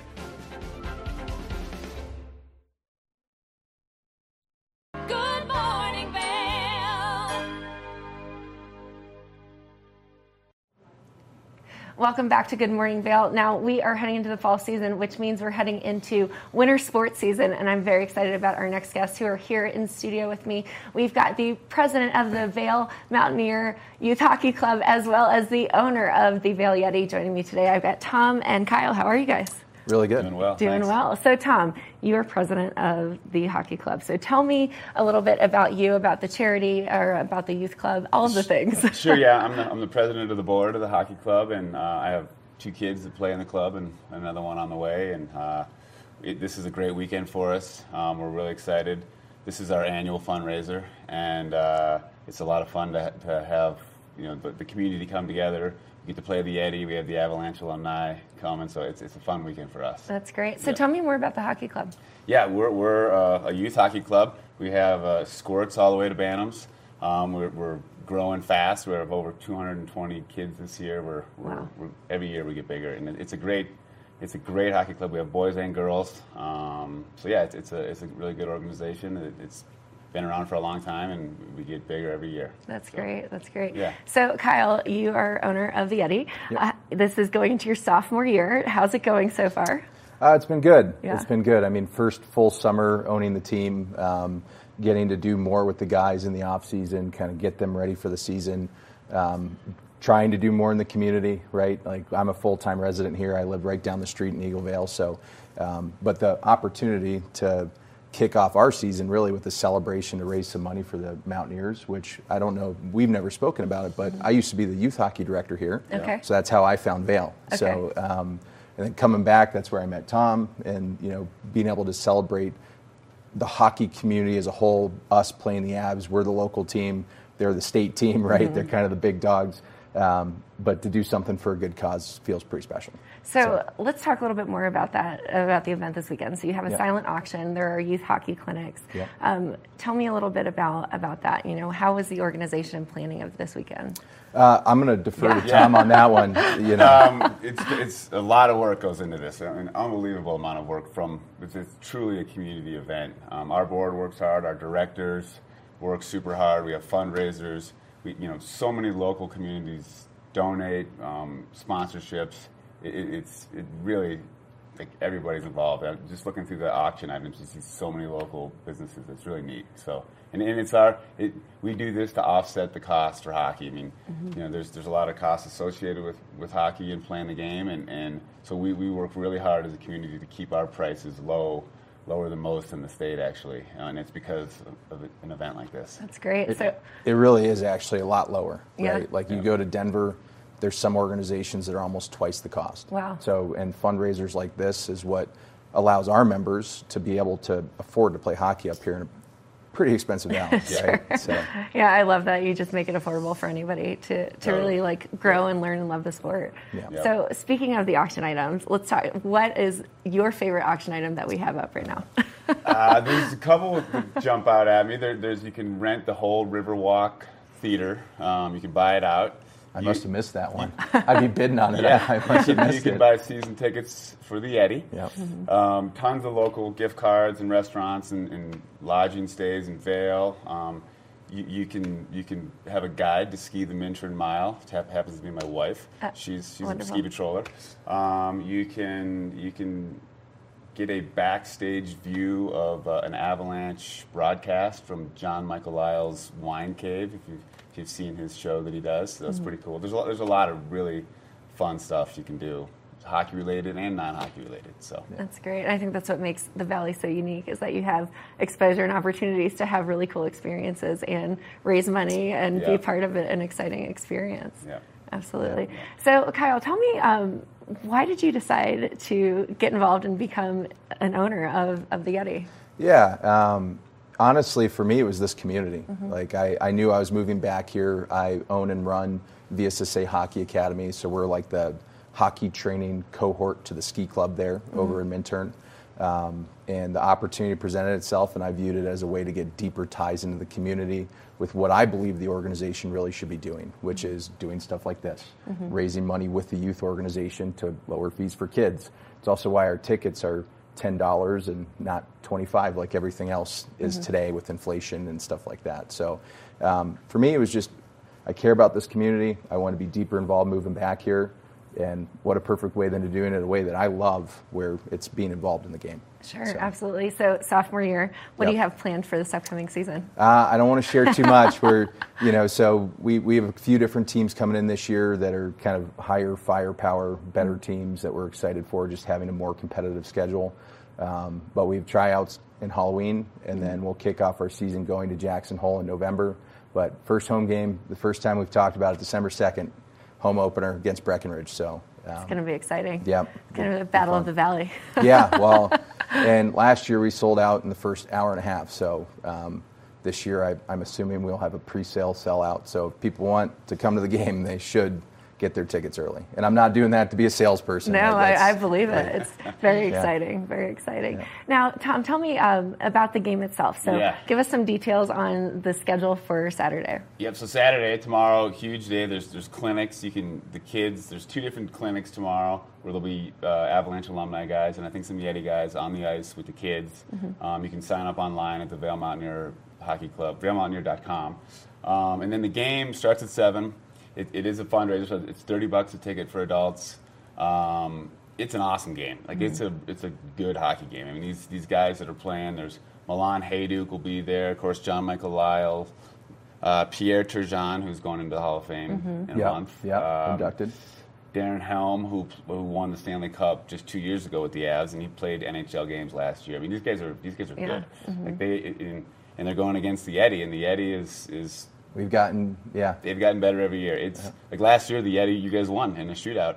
Yeah. and um, That's awesome. So it, it's, I mean, yes, it's a fun thing, and it's but you know it's a charity deal, but the hockey itself is super entertaining, and, Yeah. and you're right there at the rink at Dobson, and you, you get to be part of the players, and um, it's a it's a fun atmosphere. It really is. Well, and, and you guys are selling tickets at the door too, right? We're selling tickets to the door. I, I do recommend go go online and buy Yeah. them 1st It's you save time. Um, it's much easier that way. But yeah, you can buy them at the door, and uh, it'll be it should be a, a big crowd, and, and it's it's a kind of like you said, it's fall, it's winter sports seasons. It's all of a sudden boom, you're at a hockey game, and, and it, it's fun.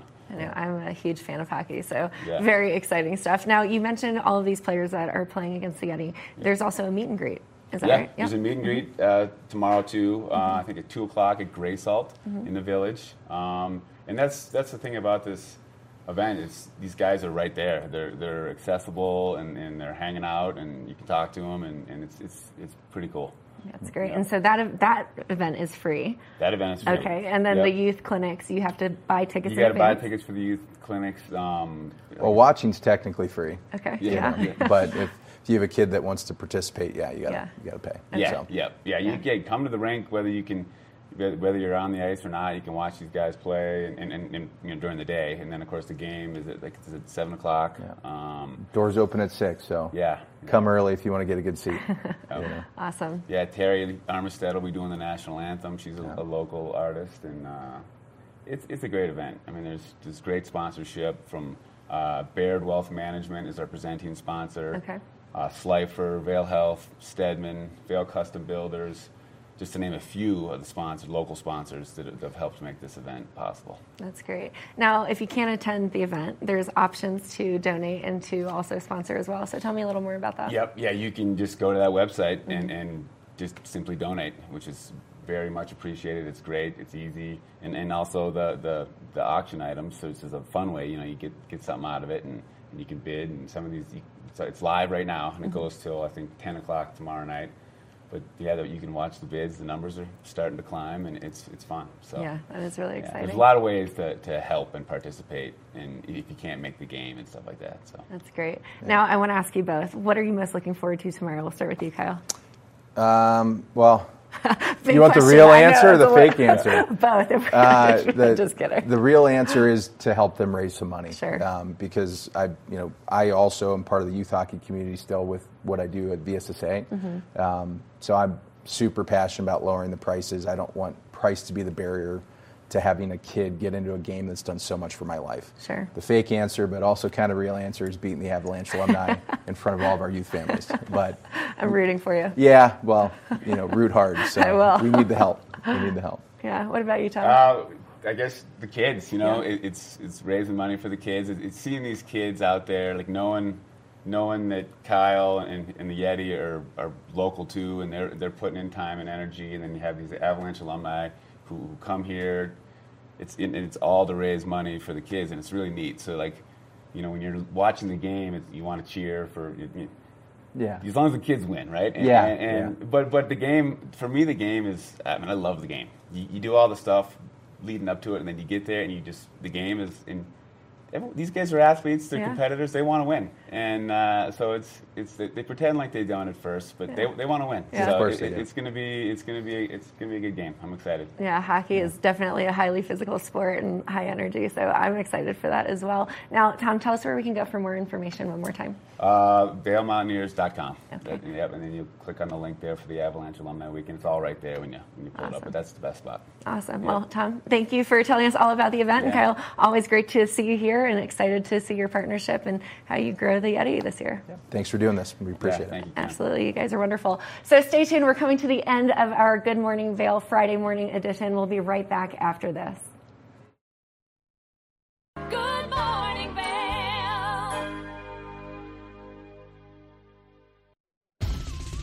For fun and adventure, join me on Elizabeth Stanton's Great Big World. Find out where I'll be going next and which celebrities I'll be bringing along with me. I'll show you amazing destinations with lots to explore, and you'll get to know my celebrity guests the way they really are, up close and personal. We'll travel the world, experience new cultures, and together try to make a difference.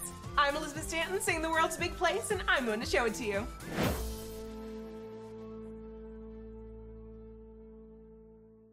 Here at Sun and Ski Sports, we are all about having the best summer adventures. Our full service bike shop is here to help you get back on the saddle with services ranging from simple tire changes, full bike overhauls, and rentals. If trail running, hiking, or trips to lake are your thing, our expert staff will fit you in the best performing footwear or clothing. And don't forget about a relaxing day on the water with our stand up paddleboard rentals.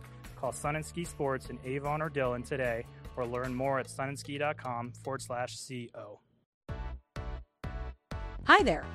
Are you ready to explore famous neighborhoods from New York City to Kentucky? Watch The Neighborhood with host Nicole Newman.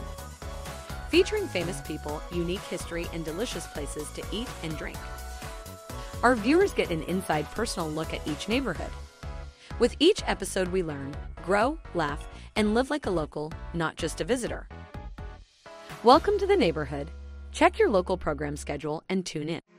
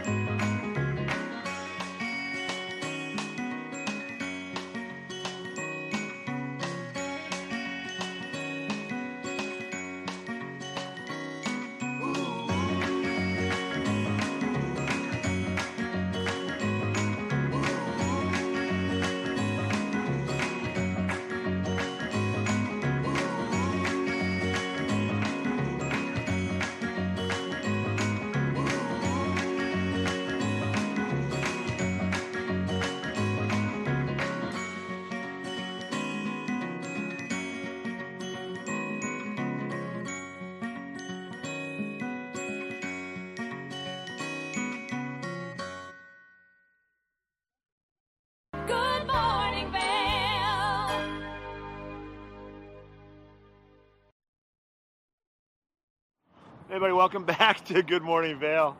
Uh, I had a little technical difficulties. I made my made my way back down towards Avon. I've got Nottingham Lake off over my shoulder, and it's uh, beautiful down here too. It was nice and sunny in Vail first thing this morning.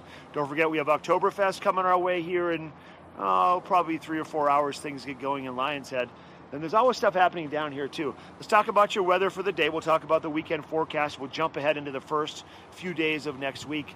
And um, you'll see that we have great weather coming our way for you know the uh, end of the first week of September for 2023. Feels like fall in the morning and summer during the day. We'll see 52 first thing this morning, 79 for the high temperature for Vail. Uh, a little bit later on today for Avon, we'll see a high of 81. Winds out of the west southwest at 10 to 20 miles per hour, so we're going to see a little bit of a breeze around Eagle County this afternoon, but bright sunny skies. Your hourly forecast showcasing us 70s by noon, and we'll drop into the 60s by 8 o'clock, and clear skies all day long and breezy. 91 and breezy and sunny in Denver today, 79 for Vail. 81 for Avon, 84 for the high temperature in Eagle. We'll see sunshine for all of Eagle County, all out to the west with this high pressure system kind of just dominating the western part of the United States right now. And it will be breezy once again. Tonight, a sun setting at 728. We'll see a breeze out of the south southeast at 5 to 10 miles per hour. Uh, relatively clear skies with a low of about 42 degrees. Now, as we take a look at that five day forecast, you're going to see 79 will be the high temperature on Saturday. Bright sunny skies for Saturday also. It's going to be a nice day once again for day number two of Oktoberfest. For Sunday, we're going to see a high of 71 degrees with a 40% chance of maybe a passing shower or thunderstorm. So, kind of pack your light rain jacket and have it with you just in case. For Monday, we're going to see a high of 70 degrees. Um, partly cloudy skies with a 20% chance of maybe some moisture coming our way. And then for Tuesday, 72 degrees. Uh, we're looking at once again bright, sunny skies later on in the week. But for Tuesday and Wednesday, partly cloudy, 20% chance for Tuesday with a high of 72. For Wednesday, a high of 71. Uh, we're going to have mostly cloudy skies on Wednesday also. And definitely a change in those temperatures as we make our way into the beginning of next week, the second week of September. Uh, starting on the second week of September. But it's nice out here in Avon today. Bright sunny skies are in store. And I can kind of start feeling that breeze picking up just a little bit. Um, but overall, it's going to be a nice day. Once again, cool if you're headed out first thing in the morning. Pack a light jacket. And then you can pack a, a light rain jacket later on into the weekend, just in case. But make sure you apply that sunscreen, protect your eyes, and wear a nice hat. We're going to take a momentary lapse as we make our way into my next segment, which is my fly fishing report.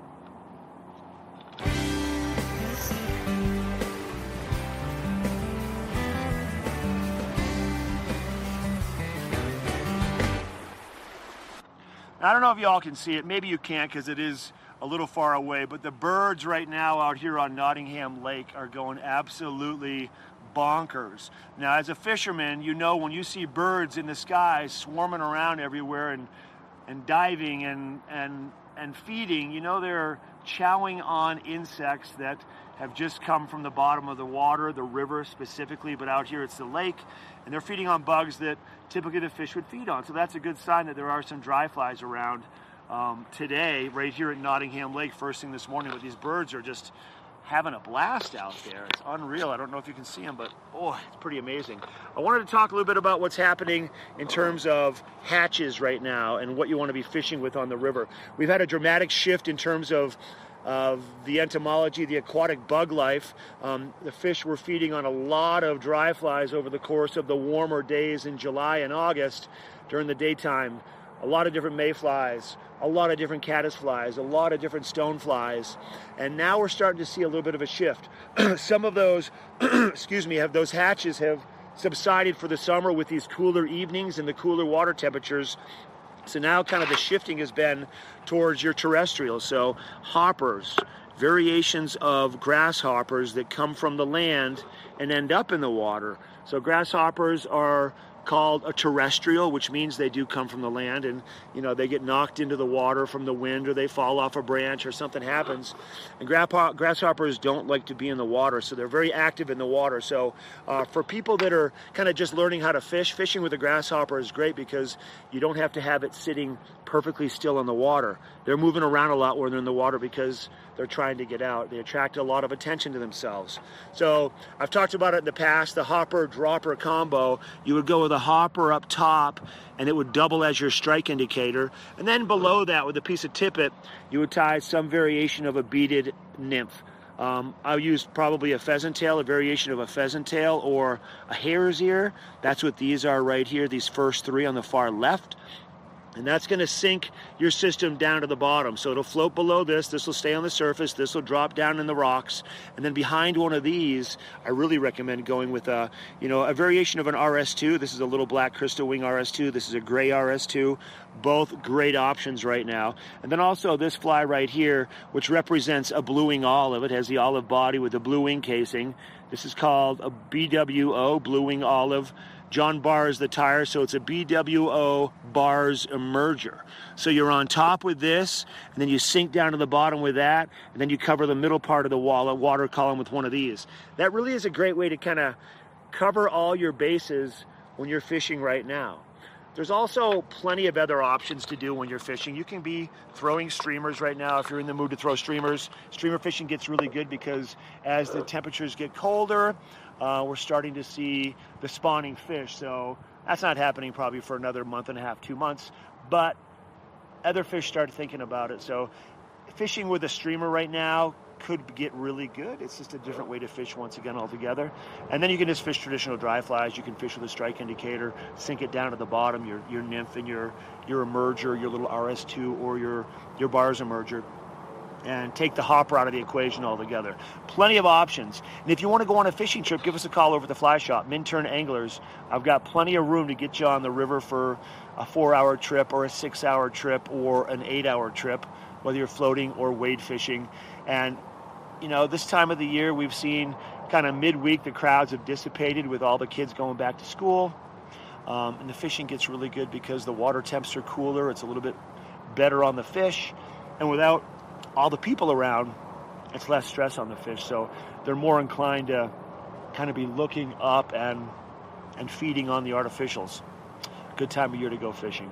That's a look at your fly fishing report brought to you by myself here down at Nottingham Lake and from Minturn Anglers. Give us a call. Uh, we got a quick break coming your way. Then we have Kim back in the studio, and she's chatting with the Eagle Valley Library District. We'll be right back.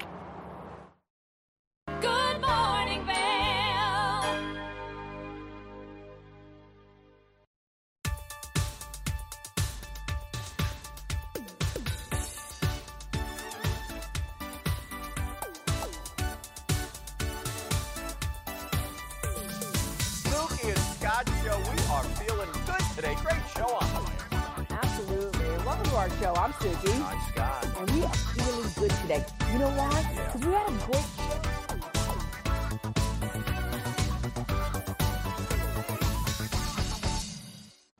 TV8 Vail is serving the community 24 hours a day, 7 days a week. Stop by for Good Morning Vail at 7 a.m. and stay all day for lifestyle favorites such as Good Day Vail, Daily Flash, Suki and Scott, and more. And you're sure to find the adventure you crave with back to back episodes of Scoreboard Nation and Outdoor America. Find us all day, every day on Comcast Xfinity Channel 92, on TV8Vail.com, and on all our social media platforms. There's more for you on Channel 92.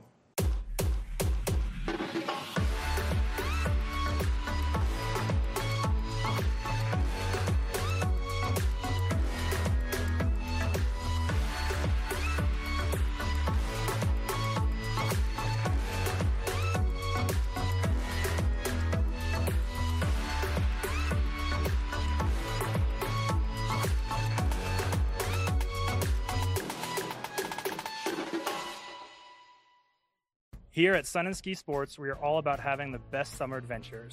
Our full service bike shop is here to help you get back on the saddle with services ranging from simple tire changes, full bike overhauls, to, and rentals.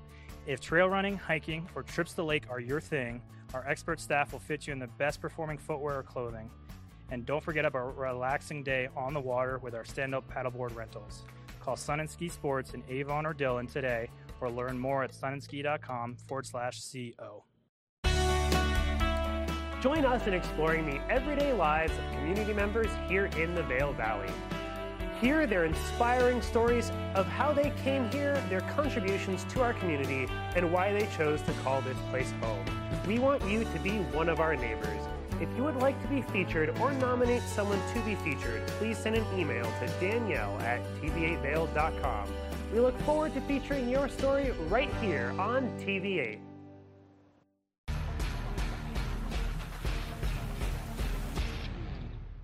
Do you love the outdoor lifestyle? Make sure you tune in every day at 8 p.m. to catch Scoreboard Nation. It's an outdoor lifestyle show dedicated to your three favorite mountain towns Vail Beaver Creek, Park City, and Reno Tahoe. Join us for an incredible venture. Find us on TV8 Vail, Park City Television, or at thescoreboardnation.com. We can't wait to see you there.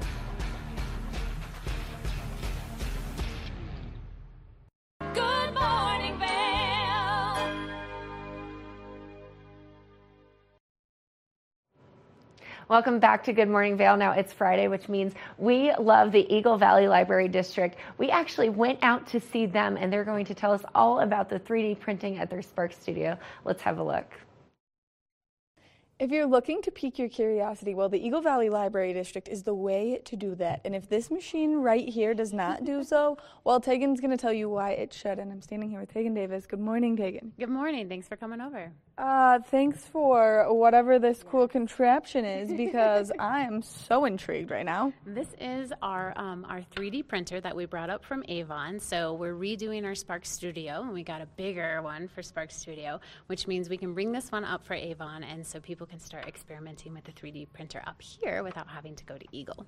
Which makes it nice and convenient for those who live up valley but are so curious about all of the possibilities that can come out of this incredible machine. Um, this machine is amazing. so I love free, 3D printing. It's so much fun. Um, a lot of people are curious, like, why would a library have a 3D printer? Um, well, in the 21st century, information is not just found in books, it's also through that experiential learning that will help you get that edge um, and be competitive in the world. So we wanted to make sure that we could provide um, some experience and some access to some of these cool things, um, like the 3D printer. So what it does, it takes plastic. This is called filament. It's PLA filament, um, and it goes all the way down to this nozzle. This is not on, by the way. Um, otherwise, I wouldn't touch it. um, and then the nozzle heats up to about 212 degrees, um, and it melts the plastic. And then whatever you have designed, whether that is an action figure or maybe it is a um, 3D rendering, a rendering of a model, or you're working on some schematics, or you're doing some um, prototypes, some designing, um, it will print that out on this um, t- uh, on this plate right here. And we have all different type of filaments that you can experiment, and one of them is actually copper. Um, so th- whatever you would make would be conductive. So there's all sorts of like it is for your imagination to take this wherever direction you want to go and experiment, um, play, but also um, if you are into design or engineering. Um, you can create all sorts of things, and maybe you have like a really cool fro- uh, prototype that you want to um, print out a little mini one or a bigger one and kind of test it out. Which this is so cool, and it looks like someone did an octopus right there yep. last, Yes. which I really love because I'm sure that was so cool, and this is such a good color to do. It's a very bright octopus. Very bright octopus. I love that, but this is such a great way for kids to maybe explore getting into something like the STEM project that you guys do, which this is such an intriguing way to just get them kind of thinking about the possibilities. the possibilities, the future, um, and just kind of exploring that. And it's tactile, um, and you're on the computer, you're designing, you're printing, and then you have it. You have this 3D object that you created, that you made, um, and there's a lot of pride that goes into this when the kids walk away with it. And it's not just for kids, so teens, adults can come in here and experiment um, and just c- have access to 3D printing. Which I'm gonna totally nerd out. I took engineering in high school, and uh, we had to make cubes that were solid all the way through, but they were like six unit cubes.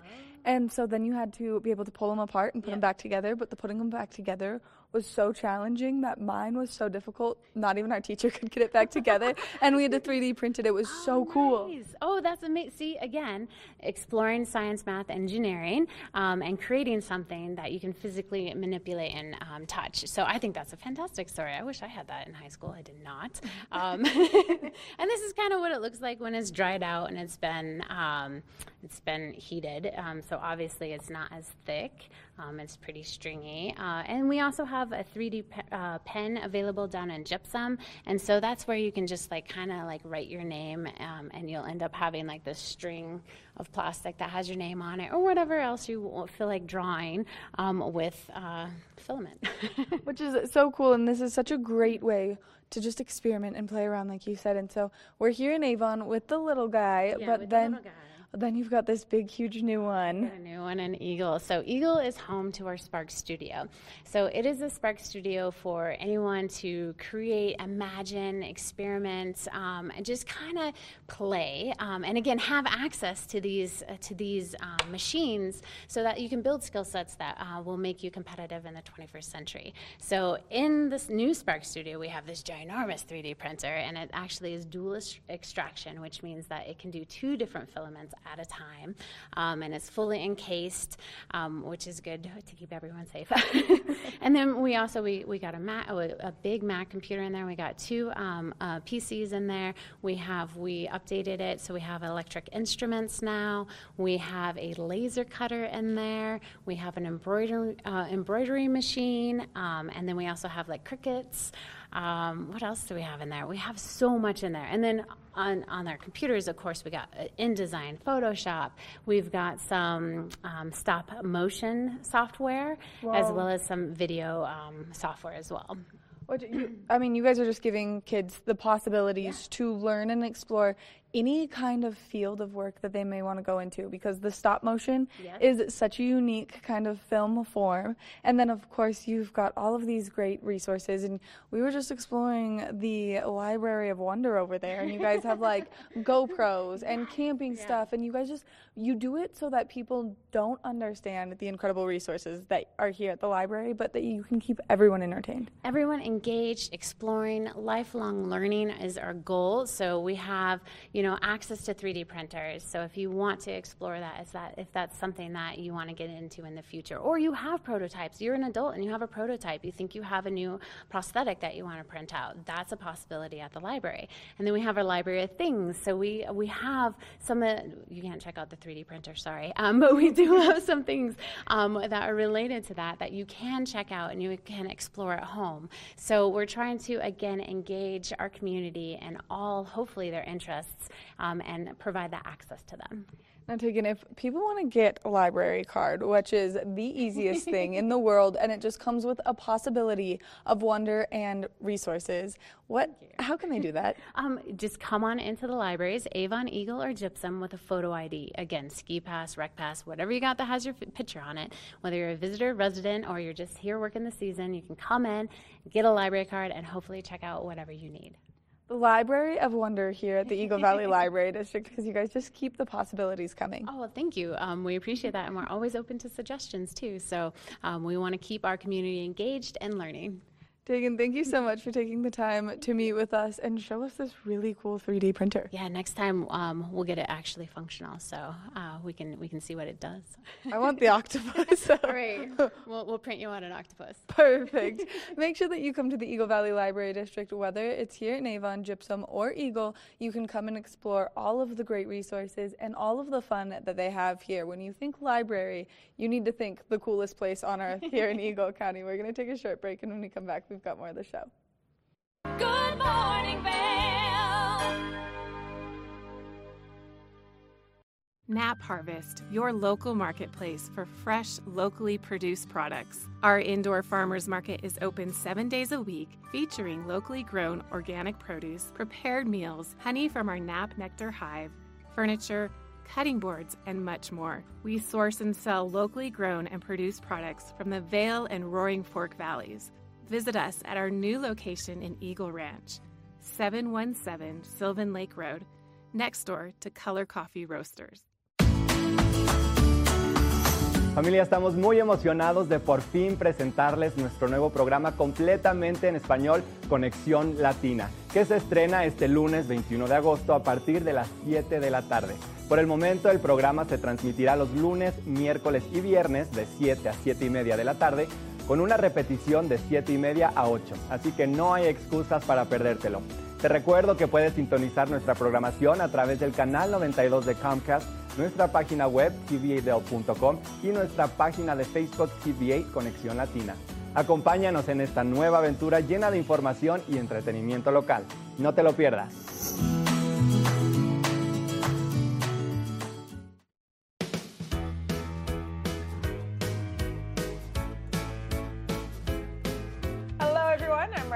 Pascal. And I'm Andrea Jackson. Welcome to Life, Love, Shopping. Have any personal stories you can share? Do I? yes, I so, do. so even though you work Some good deals, too good to miss on Flash Deals. Now, check this out. Studies show spending time outdoors can help with depression, lowering blood pressure, and overall health and happiness.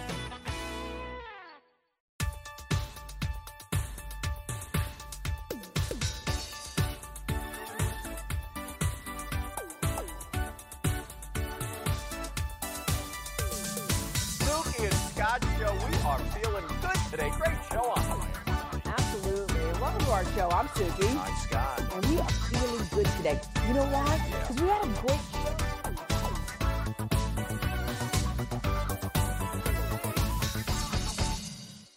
When you're in Vail, you're in vacation mode, and you need a flexible home tour experience that fits into your schedule. We've transformed how you view and buy homes in the Vail Valley. With immersive, cutting edge technology, you can explore properties 10 times faster. In our lounge, we guide you through this digital world on a 16 foot screen where you can imagine your next home in comparison to your favorite recreational spots. Say goodbye to multi day home tours and hello to a quick stop between your other plans. That's the power of the immersion theater.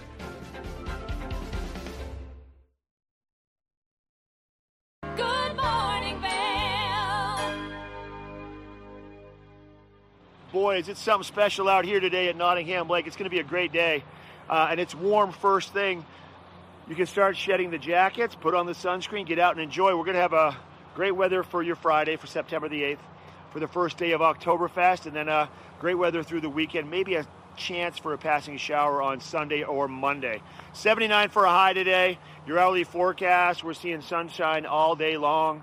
Midday 79 around 3, 4 o'clock in the afternoon. Denver temperatures today 91, 79 for Vail, 81 for Avon, and then 84 for Eagle. A low tonight of about 42 degrees, and then as we jump ahead that five day, we're going to see 79 for Saturday, 71 for a high for Sunday, 70 for Monday, 72 for Tuesday, and 71 for Wednesday. Sunny for Saturday, and then maybe a chance for some showers on Sunday or Monday, maybe a little bit on Tuesday, and then passing on through. But that's a look at your weather for the start as we knock on the doors to Oktoberfest weekend. We're going to take it back to the studio, back to you, Kim, and I'll see you all soon. Come see me in Lionshead this weekend. Mark, thanks so much for being out and about in the in the community, showing us all the fun things, especially with the Oktoberfest starting up this weekend. We had such an exciting show here today with Vail Vibes, the fashion tips of the week at Perch, Robbie giving us the weekly sports update, lots of exciting things as we head into the weekend. And then we have the charity alumni hockey event between the Yeti and the Avalanche alumni tomorrow. So get your tickets, attend the event. See you next time.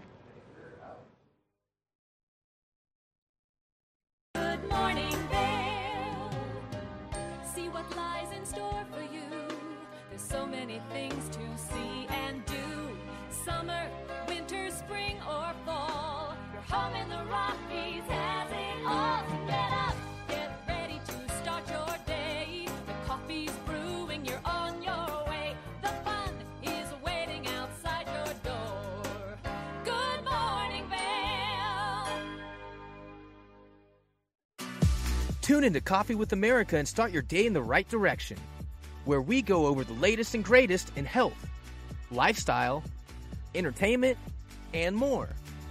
Start your day off on Coffee with America.